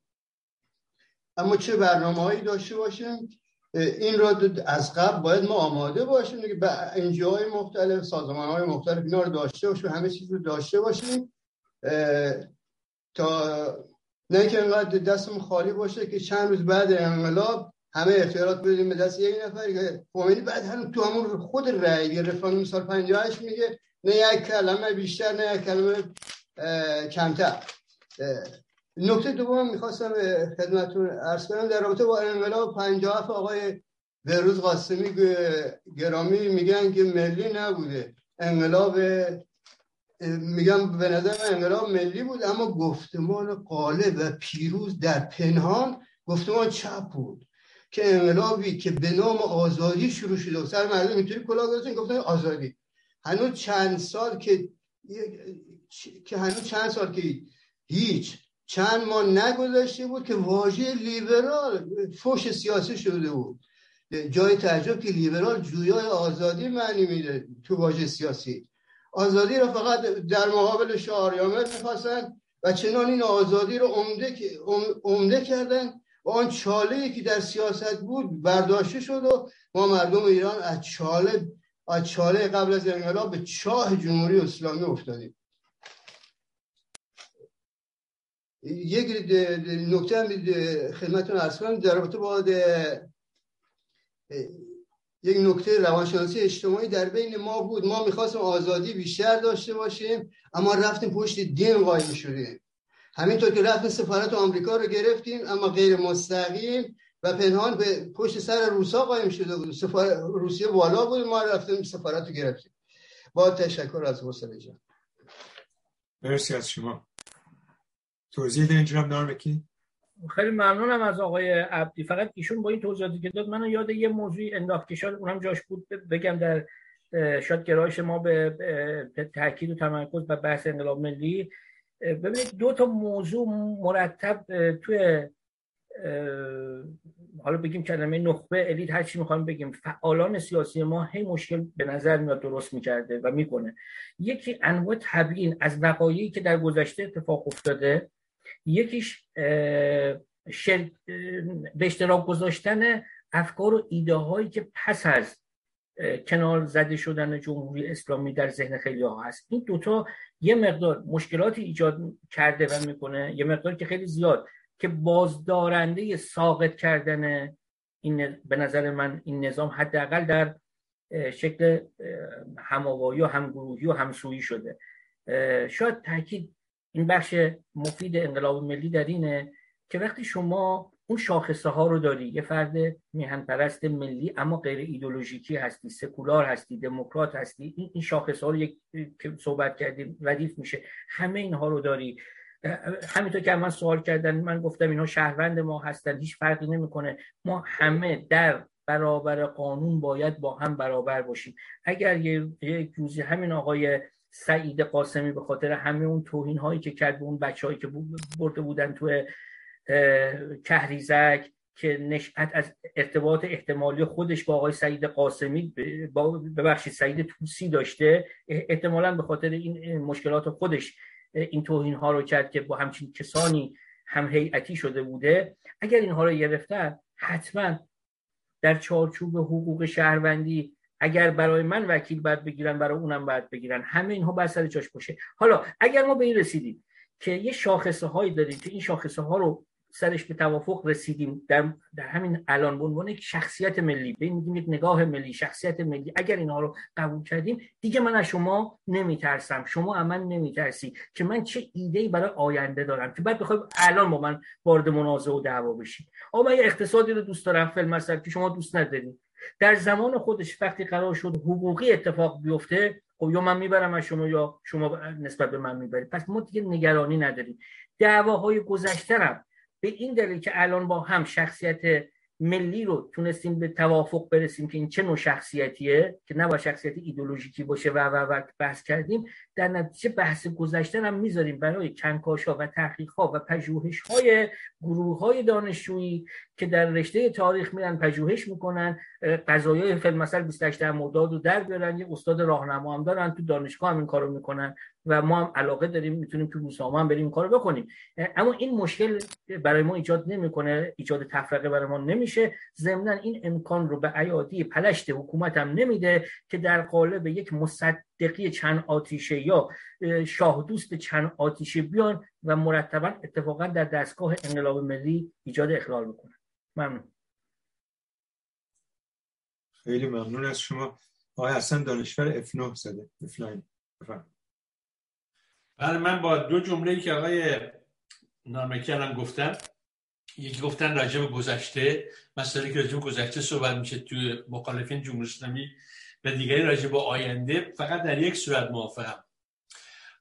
اونم در مورد آینده. دیگه در مورد گذشته صحبت نشه فعلا. خب حالا چه بچه چه نشه خیلی مسئله مهمی نیست به خاطر که این اختلافات تا آخر زمان ممکنه تفاوت های فکری وجود داشته باشه. ممکنه بعدها تبدیل بشه کار دانشگاهی دانشجویانش صحبت کن خیلی مهم نیست به نظر من. ولی خب نشم بهتر اگه واقعا اختلاف انگیزه. چون ربطی به در واقع خیلی گذشته چراغ راه آینده نیست در وضعیت اما اما برای آینده چند نکته خیلی اساسیه. اگر شما مسائلی که راجع به آینده پس از سرنگونی جمهوری اسلامی کنار رفتن سرنگونی قیام هر کی موقع خشونت بار غیر خشونت بار. چون هیچ کسی نمی‌تونه پیش بینی کنه و ما هیچ اراده ای نداریم برای اینکه شکل برکناری جمهوری اسلامی رو تعیین کنیم. هیچ نیروی اراده نداره و قابل پیش بینی نیست. یک چیز مسلمه این باید بره ولی اینکه چگونه هیچ نمی‌تونه بدونه اما یه نکته خیلی اساسی وجود داره با اینه که آنچه مربوط میشه به علامات گفته بشه اون که مربوط به آزادی های بعد از جمهوری اسلامی. اهمیت تعیین کننده داره شما میری به طرف دموکراسی یا میری طرف دیکتاتوری. اینکه چگونه قدرت سیاسی جانشین جمهوری اسلامی سر کار بیاد خیلی اهمیت داره. آیا این قدرت سیاسی جانشین جمهوری اسلامی مجموعی از جریانات سیاسی اگه اینطوری باشه به دموکراسی نمی‌رسی آیا یک دولت گذار فراحزبی ممکنه برسی اینا مسائل خیلی اساسیه. تو قانون اساسی چه کارهایی میشه کرد چه کارهایی نباید کرد تو قانون اساسی؟ خیلی اهمیت داره که مردم اینو بدونن. چون اگه اتفاقات درست انجام نیفته قطعا به دموکراسی نمی‌رسی. بنابراین وقتی به دموکراسی نرسی به حقوق حقوق شهروندی هم نمی‌رسی به نگاه نمی‌دونم حقوقی هم نمی‌رسی به نگاه آزادی خواهر نمی‌رسی. به تمام چیزهای مثبتی که توی جامعه بازه نخواهی رسید. بنابراین این بخش از آینده اتفاقا تعیین کننده لحظه کنونیه یعنی اگر شما برای مردم رو نتونی روشن کنی که جمهوری اسلامی رفت چی جاش می‌ذاری؟ در کنار زدن جمهوری اسلامی هم تعلل کردی. یعنی وقتی مردم مطمئن باشن در نبود جمهوری اسلامی راهی وجود داره استدلالی وجود داره منطقی وجود داره که این به شما نشون میده ملت ایران نشون میده که می‌توان شانس رسیدن به دموکراسی با این استپا با این قدم ها وجود داره این تشریح می‌کنه جمهوری سقوط جمهوری اسلامی رو. وگرنه این کار نکنی خود جمهوری اسلامی الان داره عواملش میگن. میگه اگه خود جمهوری اسلامی شما چیکار می‌خوایم کنید چه کارایی می‌خوایم بکنید وقتی برنامه عمل برای مردم برنامه در واقع توضیح دهنده و مدلل و مستدلی نداشته باشی خود جمهوری اسلامی که اینجا برنده داستانه. ولی اون چیزی که آقای نارمکی میگه اگه به این مفهوم باشه کاملا درسته. که الان بگی که ما می‌خواهیم بعد از جمهوری اسلامی مثلا جامعه به صورت تمرکز دموکراتیک داره بشه. یه بگن نه تمرکز غیر دموکراتیک. یه بگن که ببخشید تمرکز به صورت قدرت شهرداری و فلان. یه عده بگن ما می‌خوایم پادشاهی باشه یه عده بگن ما می‌خوایم جمهوری باشه یه عده بگن ما می‌خوایم بازار تا این حد نقش داشته باشه. یه عده بگن دولت نمی‌دونم رو نفت دو داشته باشه اونو نداشته باشه. اینا بحثایی که باید دولت های دموکراتیک آینده بهش پاسخ بدن. ورود این بحث ها یه عامل تفرقه انگیزه. این کاملا درسته. اینو من می‌فهمم. مرسی. جناب نارمکی بفرمایید. من کوتاه ازم همینه که ببینید اون روش من الان می‌تونم عضوی حزب باشم. آقای دانشور شما و بقیه هم هر کدوم عضوی حزبی باشیم این مشکل برای ما نیست.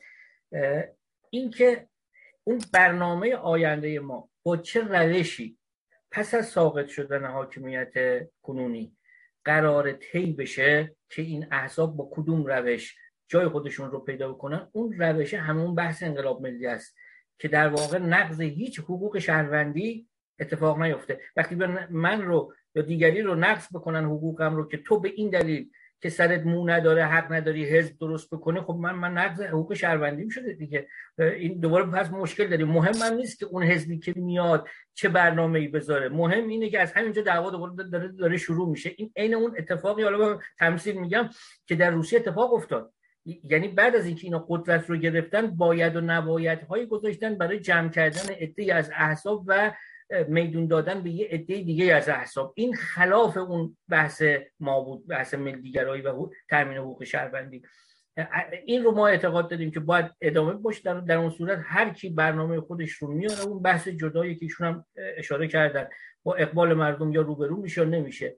اون نحوه گذار هست که صد درصد بعد مورد. من ببینید باز این اینو برای که سادهش بکنم آقای دانشور حرف من این بود. زمانی که من می‌دونم حسن دانشور سکولار دموکرات میهن یعنی اون بحث وحدت ملی رو بهش باور داره اعتقاد داره که تمامیت ارزی باید رعایت شه و و و این شاخص ها رو که بخش دیگه هم گفتیم من دیگه ازش نمیترسم که رقابت بکنه. او هم, هم من نمیترسه. در, در نتیجه ما در اون چارچوب داریم همه با هم مشترک تلاش می‌کنیم. ولی اونجایی که شما من می‌برم نه سکولار دموکراسی انقدر خوبه تا اونجایی من باهاش را میام. که این بخش از ایدولوژی منم توش لحاظ شه. شما میگید چرا باید لحاظ کنیم؟ میگم آخه ما تعدادمون زیاده رو کم نیستیم. شما نمی‌تونید ما رو در نظر نگیری. ما افرادی هستیم به اهل, اهل تسننیم مثلا و جمعیت زیادی هم داریم. من با شما همراهی می‌کنم به شرطی که این اینجا شما باید من بترس اینجا ترس داره اون اون حق شهروندی رو داره می‌زنه با این حرفش. ولی زمانی که اون زده نمیشه به تب حتما اون اختلافات اختلاف سلیقه‌ای که باید اعمال بشه خیلی هم جدی می‌تونه باشه. ولی دعوا می‌تونه داشته باشه. اما دعواش قانونی در پارلمان یا چیزی نظیر متشکرم. مرسی. خانم یک پیامی از بیرون بخونید. بله خیلی ممنون. آقای مهرداد از لس آنجلس نوشتند من تصور می‌کنم با وضعیت ویژه مملکت و رشد سریع جنبش سراسری روند مباحث تئوریک و گفتگو و یا گفتمانی را که کنون اپوزیسیون با حرکت لاک پشتی در 44 سال گذشته داشته و کنفرانس های مهستان هم نسبتا سریعتر از گذشته بدان پرداخته دستور عاجل و بلا فاصله دیگری در پیش روی ما گذاشته شده که روند فعالیت مهستان را احتمالا تغییر خواهد داد. آیا در این زمینه چشمانداز و مهمتر از آن پراتیک عملی در دستور کار عاجل مهستان قرار دارد یا نه؟ مرسی.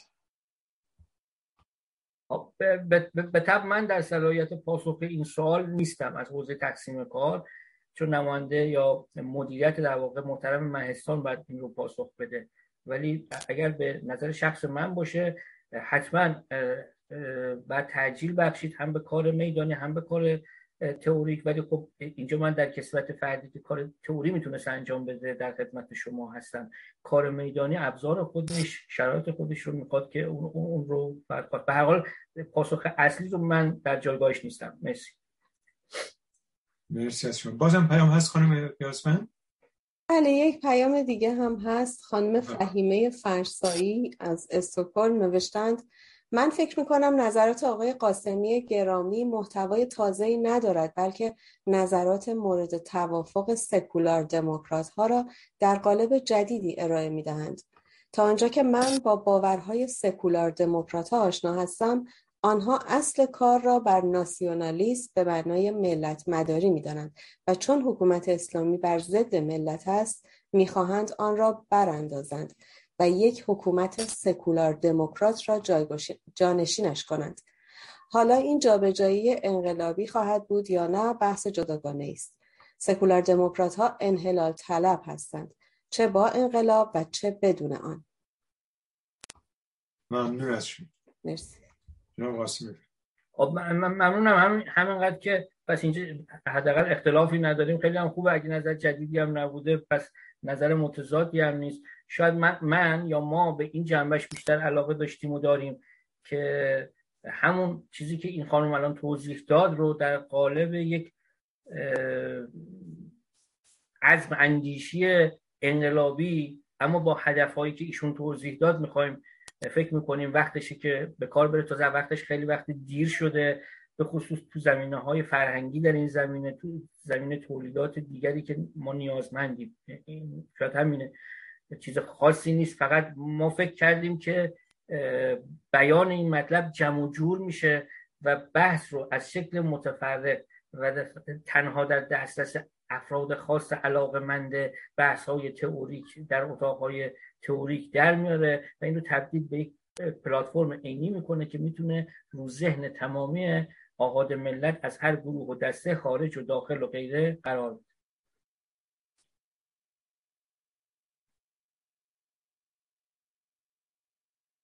آقای دانشور میکروفون شما بسته است. فرزت می‌خوام.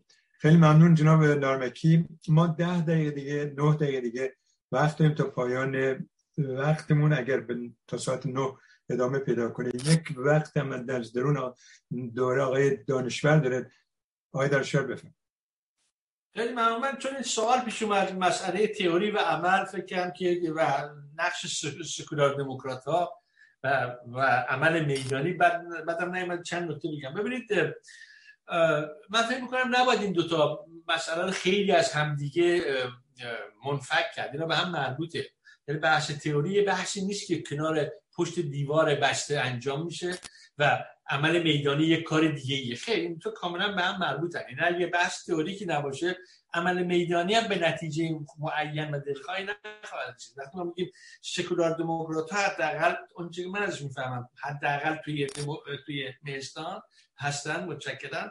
اینا خاصشون چیه؟ خاصشون اینه که در جامعه آینده ما یک رژیم سکولار و دموکرات مثل جای دیگه مثل جامعه آزاد و باز دنیا وجود داره. این بحث ما و خیلی فشرده که بخوام بگیم اما برای که این کار بشه یک کمبود اساسی وجود داره در این لحظه ای که میادین پره. اتفاقا حرکت های میدانی زیاده تو جامعه ایران و اونا در واقع کار تمام خواهند کرد. ولی نکته و وظیفه و, و نقش آدمای سکولار دموکرات مثل ماها توی مهستان چیه؟ اینه که اون طراحی کمبودهای و طراحی رو جبران کنیم.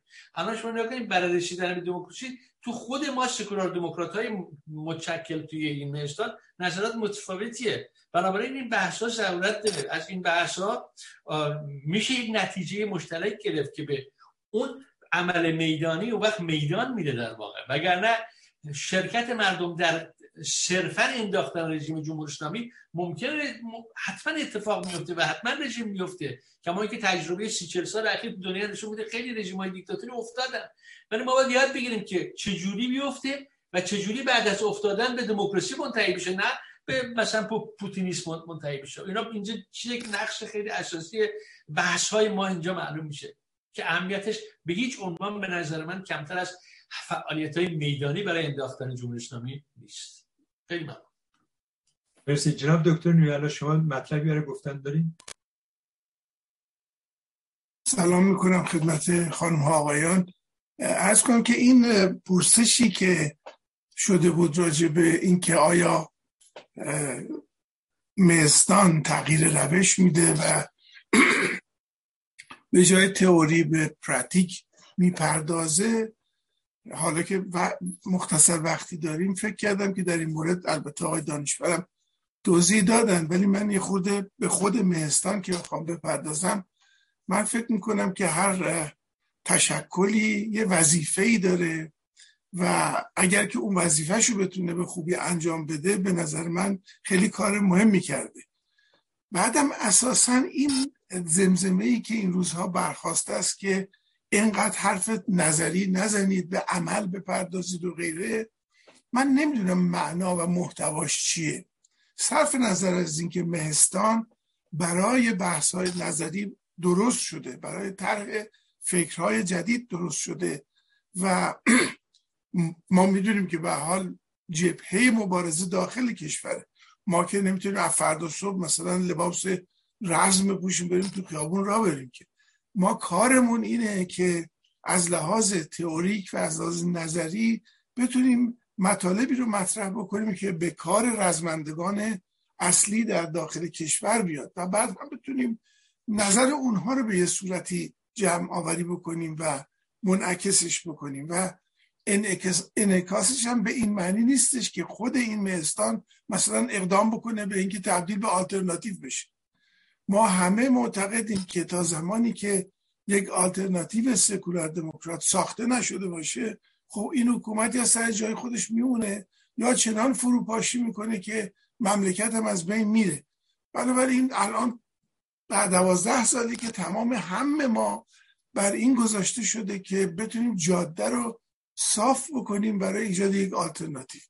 حتی برنامه های روزگار آلترناتیو که به طور هفتگی از تلویزیون ها داره پخش میشه. فقط بر این اساس گذاشته شده که یک آلترناتیو چگونه می‌تونه به وجود بیاد و چه مراحلی رو باید طی بکنه تا به عنوان یک آلترناتیو از طرف مردم ایران از طرف از طرف جبهه داخل کشور به رسمیت شناخته بشه و اعتبار به خودش بگیره.